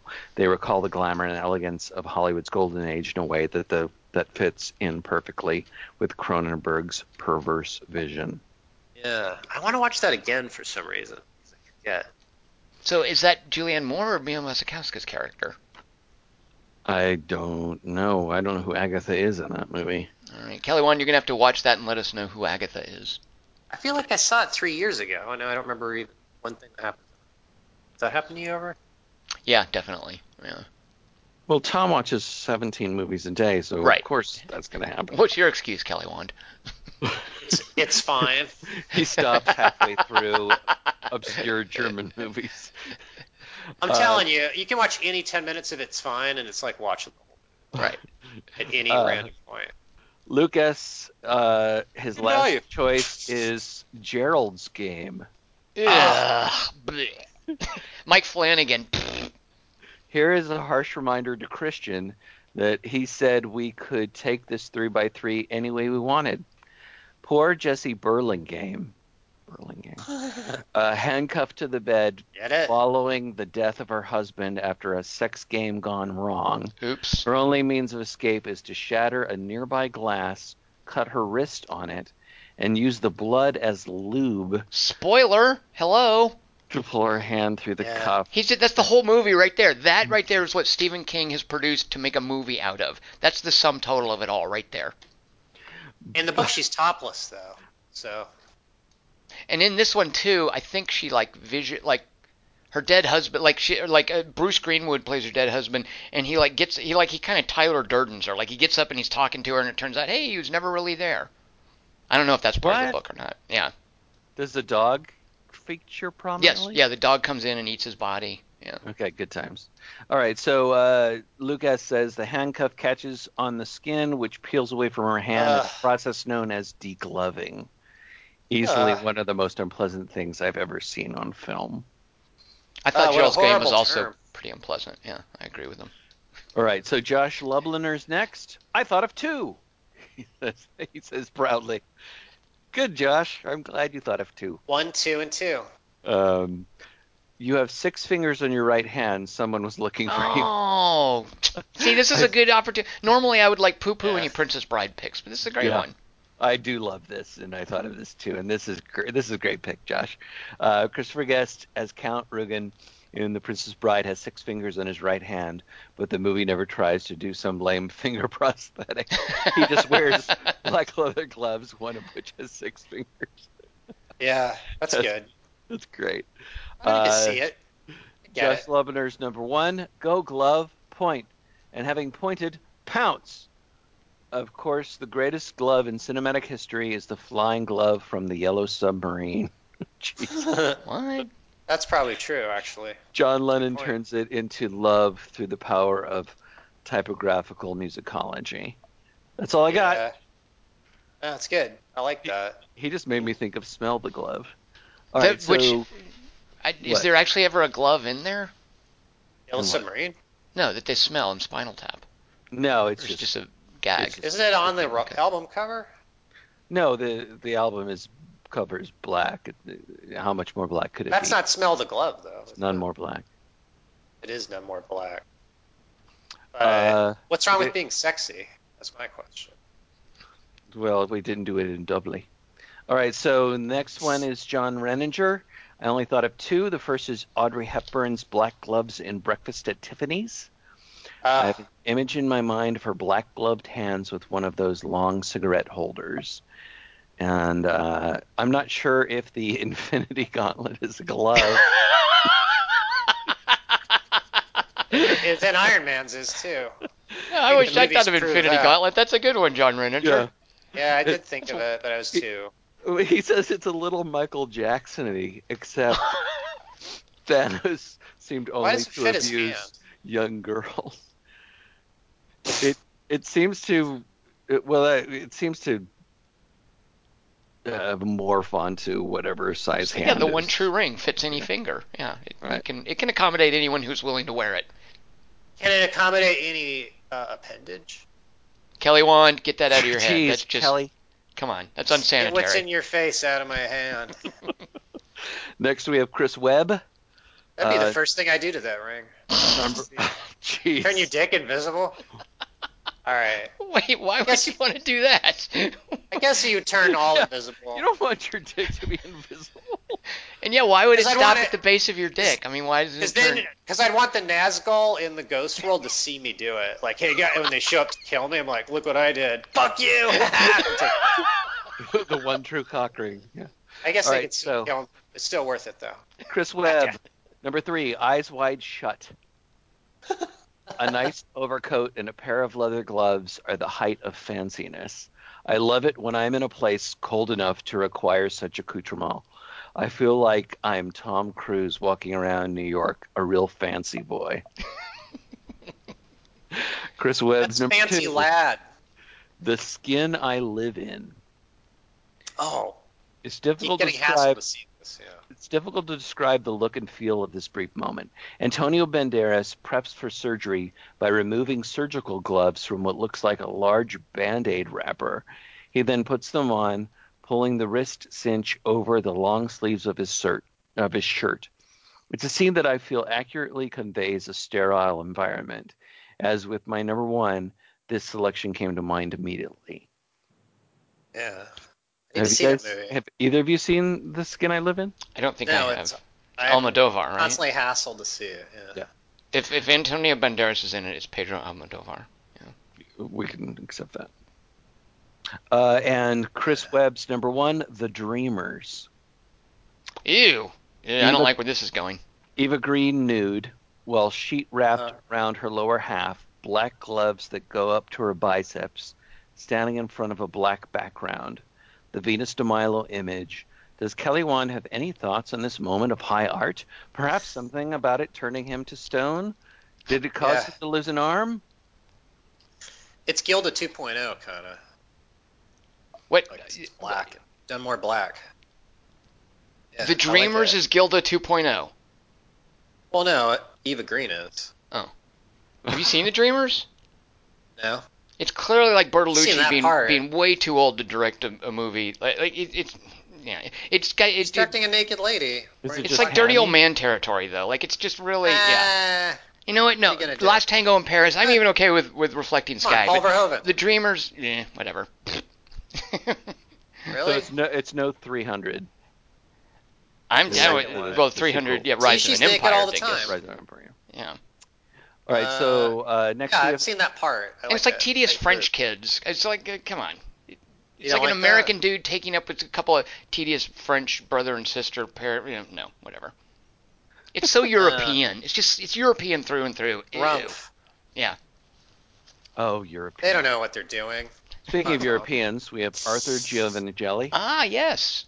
Uh, number three, Return of the Jedi. Mm-hmm. The Uh, black I glove. was worried that- Dingus was going to do this one. Yeah. Yeah, I was. Uh, I Impressed. told scooped. uh, Chris that I was going to um, try to grief you guys on one of those, but I decided. Too too easy. You said All let too Arthur do it. Yeah. Arthur uh, Arthur came through. So Return of the Jedi, the black glove that Luke Skywalker wears on his artificial hand after it is Solo Maru. after this is how he puts it after it is damaged at the events at Jabba's palace. The events. Jabba- Damaged. yeah, it was like a Wait, party. I thought it was Cloud events. City. Doesn't he get his hand cut off at Cloud City in Bespin? Yeah, but then he gets his hand, he gets his bionic hand shot. Talk about bad and, aim. and then he by, puts. uh, Yeah. Oh, oh, okay. Uh, I love when we see him pull the glove of the exposed circuitry circuitry of the hand. It was an image that always freaked me out as a kid. violence. Um, Arthur's number two is Mr. Holmes. yeah, The final case in saw that on a the career plane. of Sherlock Holmes does not resolve itself in the neat and happy manner that many of his other cases did. The aged Holmes doesn't remember how it ended, and one of the objects that helps him finally recall it is a lady's glove. The glove triggers a really good scene and finally helps us understand why Holmes retired. While dropping his pipe and No. announcing it, he may No. have played a s- may have played a significant role. No. The glove in the case in which it's connected See, is Tom? also very important. No. No. Just like No. Captain America. Uh-uh. Nope. It's all the Constitution. Arthur Giovanni's Just like John Wick. Wait, who plays? table. Is Mr. Holmes the uh the uh Ian? Who, who which, which Holmes movie is this? There's so many. What is he talking about? I mean, uh, McKellen. It's Ian McKellen. He's old and senile. Okay, so it is like that recent thing. That okay, it's not like some Oh. old thing with Michael. It's a Caine bad movie to watch on a plane because he's falling asleep in the movie and I'm falling asleep.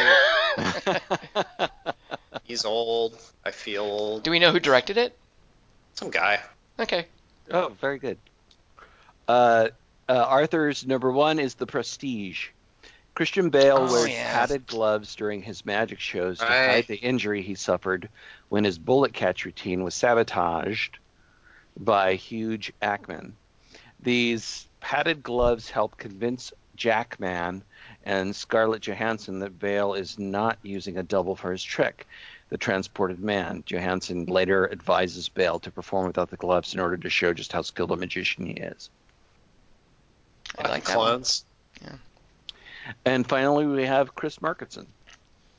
Um, actually, I've got a couple more after this, but I'll, will let you know. So, Chris Markinson, hey guys, here are a few pairs of gloves that I like. Number three, in Fight Club, the narrator can hear Tyler and Marla being intimate. Is that what they're doing, Chris? They're being intimate. Uh, the narrator then stops by the door to the bedroom. Tyler and Marla are in, and suddenly open, the door opens, and standing there in a very healthy-looking Tyler, who is naked but for a yellow rubber glove. Or a Finishing someone welder's off is glove. an act of intimacy. Uh, Chris is number two in Atomic Blonde. Charlize Theron wears a pair of black fingerless gloves upon her arrival in Berlin. There are two really nice shots of her gloved hands. One is punching one of the Russian henchmen, and the other is reaching down to take off one of her shoes. Why is she wearing those?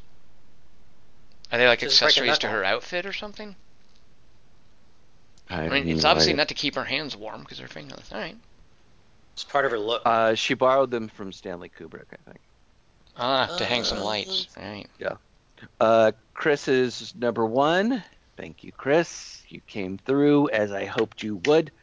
Uh, in Star Trek II, The Wrath of Khan, Uh, Maru. Spock takes a pair of gloves off. Uh, this is this is my absolute favorite, but I was certain Chris would do this. I love this pick, Chris. You rock Thing planet. is, you can't tag team three by three picks with Chris Markinson. I'm pulling I you can't. over. Listen to me read this thing someone else wrote. Gotcha. yeah. Uh, Uh, it's it's kind of like Spock- you're getting free votes.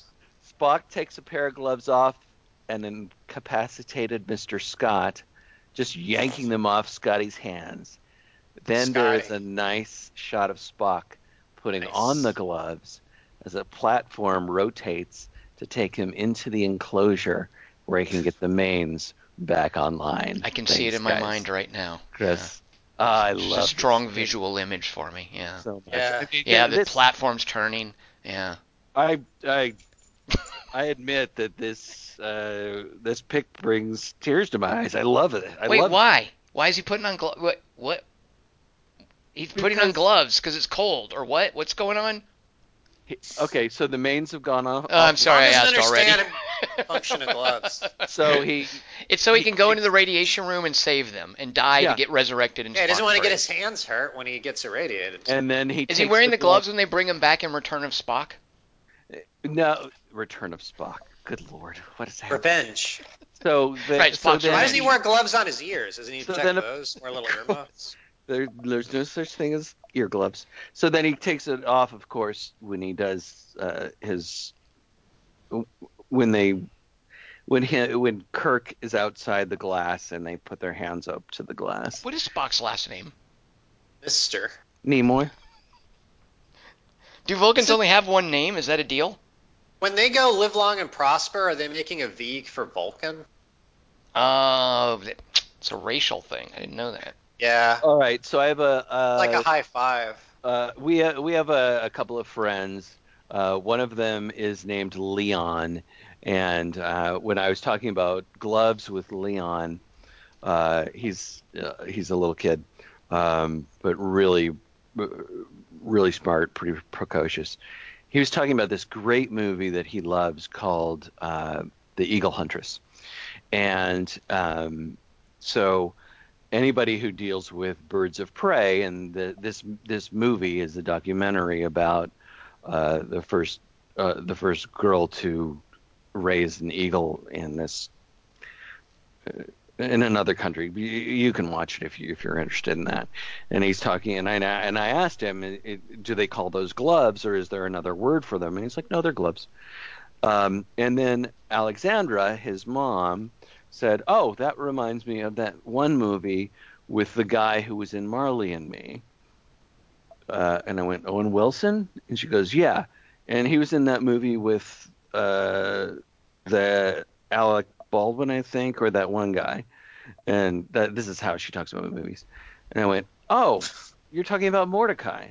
So, uh, you know, uh, Lou, uh, Owen Wilson, or no, Luke Wilson. I'm sorry, Luke Wilson has one of those gloves for Mordecai the Falcon. Oh, I thought you were talking about the Johnny Depp movie. I was No. like, when did Mordecai? Not- okay. Not Mordecai. I'm Right, talking okay. about Royal Tenenbaums. Royal Tenenbaums, right? and right. uh, and the and the Falcon's name. Are those gloves though, or don't they just go over? Isn't it like a vambrace or something? Doesn't it just go over your wrist? No, no, it's a it's a full on glove? glove that Okay. goes all the way up your arm because they they will rip your lungs out. Those, Jim. yeah, they got sharp feet. Those little feet Yeah. things on them are sharp, right? They have sharp feet. yeah. uh, so she came up with that, and he came up with Eagle Huntress. So uh, Eagle Huntress is a really good documentary that if you're interested in uh, anything about birds, you should watch. At what point All right. though is it not a glove and it's now a sleeve? Because it sounds like this is a sleeve if it goes all the way up to your If shoulder. If it has things covering your fingers, uh, I guess I guess so. Yeah, because they sleeve can doesn't do, cover your hand. they can do like sleeve hides, like where the, instead of having to do gloves, they put sleeves down over their hands.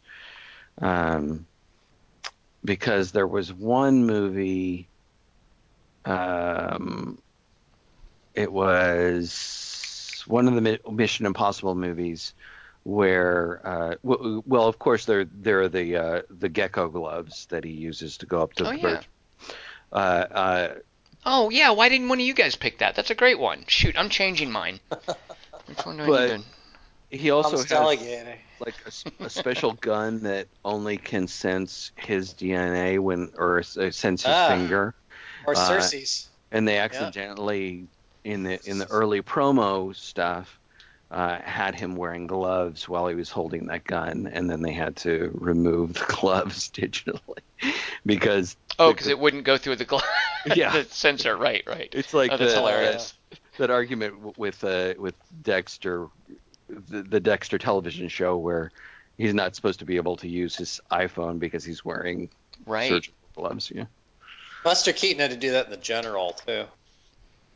Uh, do you guys have any runners up? Uh, so you, did you all see the uh, Mads Mikkelsen movie called Polar?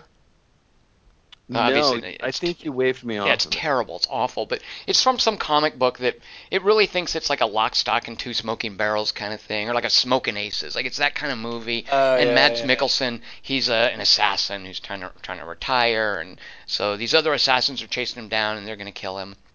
Uh, and at the very end of the movie, and he gets like captured and tortured, and then he, esca- he escapes, and then the bad guy sends a whole army after him. So he not a whole army, but you know, 20 guys who are heavily armed, and he knows they're coming to get him.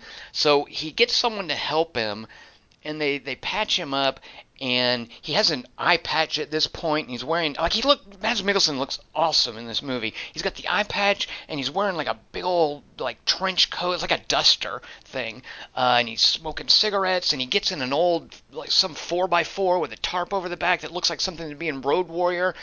And he puts these crates, which is some way that he's going to prevail over the bad guys. He's loading crates into the back of this 4x4, and then he drives it out to a remote location in a factory, and it shows him unloading the crates, and then he's unloading these, these gun emplacements that sit on big old tripods, and big old huge machine guns sit on them, and he bolts them into place, and there's a montage of him setting these things up and then he gets everything set up and then he goes down into the middle of this open abandoned factory where he's waiting for the bad guys. And the bad guys all drive in. They're there to kill him right? But they don't open fire on him immedi- immediately which they could if they really wanted to kill him. It's like bad guys monologuing but instead they pull up they park their car they fan out in a long line just stand in the middle of the room. And they're they've been led by this chick who he used to work with and she's like a villain now and he says to her, "I'm sorry I had to come this way. I'm going to give you one more chance to walk out." And she's like, "Oh, no way. We're coming. We're going to kill you now." And so he's like, "Okay." And and these these dumb bad guys give him time to walk back to his truck and put on a pair of gloves. And then he turns around and it's like it's like Michael Sheen with his laser cane in Tron. He turns around and the gloves shoot lasers out of the knuckles and the machine guns Ugh. fire where the lasers are pointing, which is pointless because the guy's are just Right. standing in a ring in front of them. If he just had the machine guns like fire and turn a little bit to the left and right, it would mow them down. But it's like obviously the the director's so in love with this visual of Mads Mikkelsen, Yeah. who I think looks really cool and retro, except for the fact that now he's got dumb lasers shooting out of his knuckles because he's got these laser gloves. And it's so it looks so stupid too because he like he's not pointing them at anybody. He's just basically like waving them around in the front of the, the this crowd of guys, and then the guns mow them down. Like there's no laser precision required. You're making just- it sound awesome. I have to admit that. Like, the more you describe how much you think it sucks, the more I'm going, oh, wait. So it's he's just painting them with this Yeah, fucking it- laser yeah, glove? it- it sounds hilarious. just back and forth, and, it, And it it's really, Mads Mikkelsen doing it. This, It's like, Mads kind of Mikkelsen in a duster, icy- and he's all exactly, and he's got an eye patch at this point because he's been tortured, and he's you know his hair looks awesome. Eye he's got stubble. I know, yeah, the eye patch is great. It's like him in, in uh, Valhalla Rising, but But the, yeah.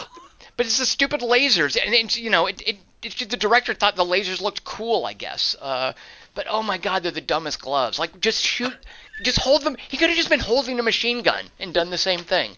It's so you know dumb. what's dumb about eye patches? I just realized is like they're supposed to make you look badass, but you look more badass if you don't wear them. You just got to like hollow eye socket. Yeah, what? That's more badass than wearing a cover, wearing a tiny little piece of silk. The on. problem with that, Kelly Wand, is that's a Yeah. tough makeup effect. Yeah. Oh, okay. Yeah. But I meant And- I meant in RL. Too. And why wear pants? I mean, don't you? That aren't dingus, more I've been asking that for so long. Don't get me started. All right, what about you guys? Runners up for gloves. Um, I was thinking of the Gilda scene where she takes off her gloves, and I was realizing that it's the same. There's the same thing. It happens in, in God Created Woman, where it's like the hot girl in the movie does this really iconic dance number, and in both those movies, the scenes end with the guy storming up to the hot dancing girl, going, "Stop being sexy, you out of control hussy," and like shoves her in a hole, like, "Get out of here with that shit." And then the movie becomes a classic. Like, Oh, remember when she danced? That was great. But it's like in the movie, the guys are upset that she's. So I don't understand that trope. Like, what are they mad about? It's a win-win, isn't it? Just let her dance. Jesus. Sorry. There, I said it. It's Glenn Ford too. So Ugh, Oh, grandpa okay. movies. it's like a love triangle kind of movie. But everything you can. It's like she's a millionaire's hooker, prostitute, concubine or something, and he, she, he used to date her, and now he's working for that guy. And so every time they look at each other, like, oh, remember when we fucking fucked and then fought and then fucked again, and then everything that you think's gonna happen. Like the guy. Never mind. They, they wind up uh, getting together again. but it's, it's okay. Like if they like a bunch of people get blown up and killed, and they're like, well, uh, you. It's always you, you and me, man. We're just crazy together. They go off. Those are different times, Kelly Wand. I know. I kind of like that. But in in in God Created Woman, she's kind of out of control. Like she's worse than Gilda. Gilda's just al- she's got alcohol issues. So those are my favorite gloves in films All right. uh, from the 40s and 60s, 50s, 60s, 50s. Dingus, other gloves for you? All right, so uh, I really love. It's a stupid gag, but I love it. Uh, it's uh, M. Emmett Walsh in the movie Fletch, where he puts the glove on his hand and Ah. lubes it up. Moon River. Yeah, exactly. You got the whole fist up there, Doc. So. That's in the trailer. They fucking spoiled that. Oh, I didn't know. and then it got a laugh in the movie. Was- That's how dumb people were back then. Well, I'm dumb now. Spoil it. I. Um, uh, I really want to. I really love this moment in Love and Death, where Woody Allen gets slapped by a glove. That's what I was thinking of, right. And, and he's like, "What is this? Slap Boris Day?" Uh, I was definitely thinking of like a duel scene where somebody's getting slapped and and it's played for laughs. That's exactly what I was thinking of, Dingus. Yeah. Yep. Um, and then the other one, the, the, my last one. Well, I, I don't know how I feel about fingerless gloves because I know that Judd, what's his name, That's wears Judd. them in Oh, Judd Nelson. in in Breakfast Club. But uh, my my my other favorite, and this is from an animated movie. Rebel it's. Elsa, it's Elsa in Frozen, uh, where she wears gloves in order to. Uh, it's kind of similar to the Rogue thing, in order to protect people from her powers, and her sister pulls a glove her, her glove off of her, in this moment where they have this confrontation and the, and the, and then Elsa can like shoot up all this ice uh, to block everybody in the room from chasing her out of the room, uh, and she does it inadvertently. Um, but I just I liked the idea of her parents making her wear gloves in order so that she can't freeze things. Uh, but that's it. Uh, I was on uh, just personal anecdote, real quick. I was on a TV show once where I had to play a coroner at the scene of a crime, uh, and there's like a body there, and uh, one of You're the always guys. a specialist. That was the nine. The nine, exactly. And the guy from Wings, who's not Steven Weber, uh, was the lead guy on it. And he's like a Tim Daly. He's a cop, and he comes up, and I don't even remember the scene. like I'm. I, I, there, I'm a coroner. I'm looking at a body, and he comes up. and He's like, "Hey, what's the case?" And I tell him, hey, "This guy was murdered, or whatever." But I thought it would be cool to have those gloves and then be taking them off as I'm talking to the cop, because you know it's really cool when the Yeah. doctor guys with it. It's like, yeah, I'm gonna look cool doing that. And so I did that on the first take. And the way they do these TV shows, they they run through this stuff quickly uh, because they're on a very tight schedule. So we do the scene, and I took the gloves off, and I told Tim Daly about the body or whatever. And the director's like, okay, let's go again. And they reset, and Tim Daly goes back to his mark, and I'm and I'm trying to get those gloves back on. I don't know if you guys know this. Once you take them off, they turn inside out Yeah, and there's like true. talcum powder on the inside to make it slide easily when you put them on, so that when you've taken them off and they're inside out, you're now trying to put your hand into a part without talcum powder that really is sticky. It's hard to get your hand up there. And there's 30 people waiting on me to get Yeah. the stupid gloves back on, and they're turning inside out, and I can't quite get it down on each of my fingers. And we and I just was so attached to this whole idea of taking the gloves it- off that everybody had to wait for me to put the stupid glove back on inside out. The third time you do it, Did you make them wait, or did you just give up? well, I had to because I was like, oh, sorry, I had these gloves on, and the, the director They watched you in silence. Yeah, exactly. Like they're sitting there Oh, waiting God. for me, and it's so like that's so intimidating when you're on a big project like that. Anyway, Yeah. this idea that you're but and when you're making people funny. wait because you've made some dumb choice Yeah. to pull gloves out. and off, that's the you, only sound in the room is you putting your gloves back right. Yeah. And if your hands are the least bit moist, it's really hard to get. and they get gloves on. sweaty in there because they're hot. So exactly. So yeah. Now the third time you do it, because then you take them off a second time, and now they're turned back inside out to the talcum Just powder do one side a again. Take, like you've taken the other one off. I think that's what finally happened. Is that someone said, "Could you get him a new? Could we get this guy a new pair of gloves?" like that's guy. Finally what happened. CG it? Right. Fix it in post. Yeah. Yeah. Well, apparently the Infinity Gauntlet also turns inside out. that was a big problem. Right. They didn't even they didn't even do the CG for that. Right. That's And the jewels are on the outside. Right, So right. that's, uh, stupid. All right, All right, you guys ready for next week's three or next month's three by three? Uh, okay, this one is gonna be. Uh, so I'm asking for your favorites, but sometimes my favorite example of something is a really crappy instance of it. So this is your favorites. You can your favorite can be one that's really bad. Favorite Basically, can mean anything. It's one. It, it can mean anything. So basically, what I want are notable ones. But your favorite. favorites are fine. We're going to overlap a lot if we're all doing our favorites. So I just want to say some of my favorites of these are really poor choices of them, and that's why I like them. I want your favorite fake celebrities in a movie, because a lot of times in a movie it's going to be about like a super famous singer or actor, uh, like celebrities from entertainment. Don't I don't want to fake presidents or anything like that. So sometimes a movie has to invent, hey take our word for it. This is a super famous person. And I'm gonna. Should I like take one off the table? Like, does anything come to mind for you guys? Uh, not the ones you did. Yeah, it, uh, definitely. Okay, well I won't take anything off the table because there's some that I, I think really I need want. an example though. At the same time, Okay, well like- here's the thing. Here's the thing, they and don't here's have to just be movies. Can they be music as well? well that's the thing. Is my what what inspired this was I thought Brad Bradley Cooper was such a great Yeah. like famous country star in A Star Is Born, but that's because Bradley Cooper's already famous. What I enjoy are when you when you cast someone who's not famous unknown to as- play someone of that caliber, because not every movie can afford Bradley Cooper to play its celebrity. So a lot of times, and I see this in like horror movies and stuff, uh, they'll try to cast someone to be the super famous celebrity of that caliber, and I just find it really charming when you watch the movie and you think, no, that is not a celebrity. There's nothing celebrity about this poor actor who just got cast because he's slightly attractive or whatever. Were you Um, playing a famous coroner in I, the? Sh- I, I like the distinction there. I, I really like this distinction. So, because Bradley Cooper's the one that made me Unknown think of it, but I really do feel it's because he's Bradley Cooper and he's already famous. Like if you just, uh, you know, cast some guy who's like really a gruff country guy who's good looking and charming, it would be fine, but it wouldn't work nearly as well. Uh, so if you want to pick a fake celebrity who happens to be played by an actual celebrity, that's fine. I'm just fascinated with movies that have to come up with fake celebrities. So I want wouldn't your in Star is Born? Wouldn't he have been hanging out with real celebrities in the movie? Like they would have come over and hung out. She, Well, that's a strategy, by the way, to do a fake celebrity. Is show Right. it with real celebrities, and then you can take. But, but you know what? We'll talk about or that other in a fake month. ones. I like this very Yeah. much, and I like that you made that distinction because it makes it a little bit harder. That's good. Yeah.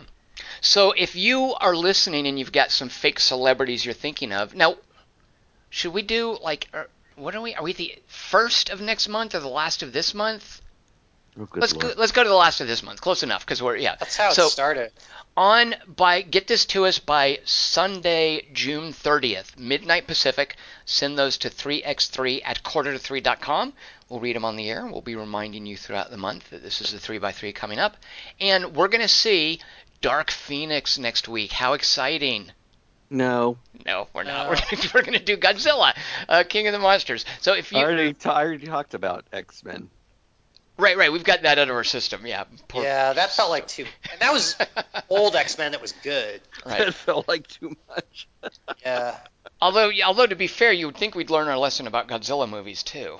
But you know, we'll find no, out. no. No, no. I saw it. Well, Stan, well, don't spoil it, Kelly. That's Wand. it. That- So if I'm you've seen fan. Godzilla King of the Monsters, let us know what you thought. Send your thoughts to 3x3 at quarter to 3.com by Sunday, June 9th, midnight Pacific, and we'll read your comments on the air, and we will talk about it. And we'll have a synopsis, and there will be taglines, and Dingus will tell us what rating it is.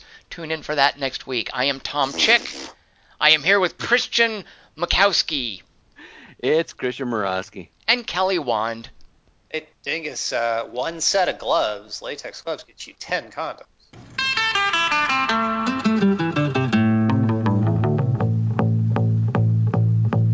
Picture this, I'm a bag of dicks, put me to your lips. I am sick, I will punch a baby bear in his shit. Give me lip, I'ma send you to the yard. Get a stick, make a switch. I can end the conversation real quick. I am crack, I ain't lying, kick a lion in his Magician's gloves should be called silk gauntlets. I prefer that we be more capable and prepared than lucky. Observation, reflection, faith, and determination. In this way, we may navigate the path as it unfolds before us. All right, and we have what? Eight more recharge cycles to go before we get to Oragai 6? Is that a question, Yes, sir? Walter, that's a question. That is correct. Is it weird that glove compartments in cars are large enough to contain a pair of shoes? We should call that the shoe box. That's the most magnificent crack on planet Earth. Oh, they say that Godzilla.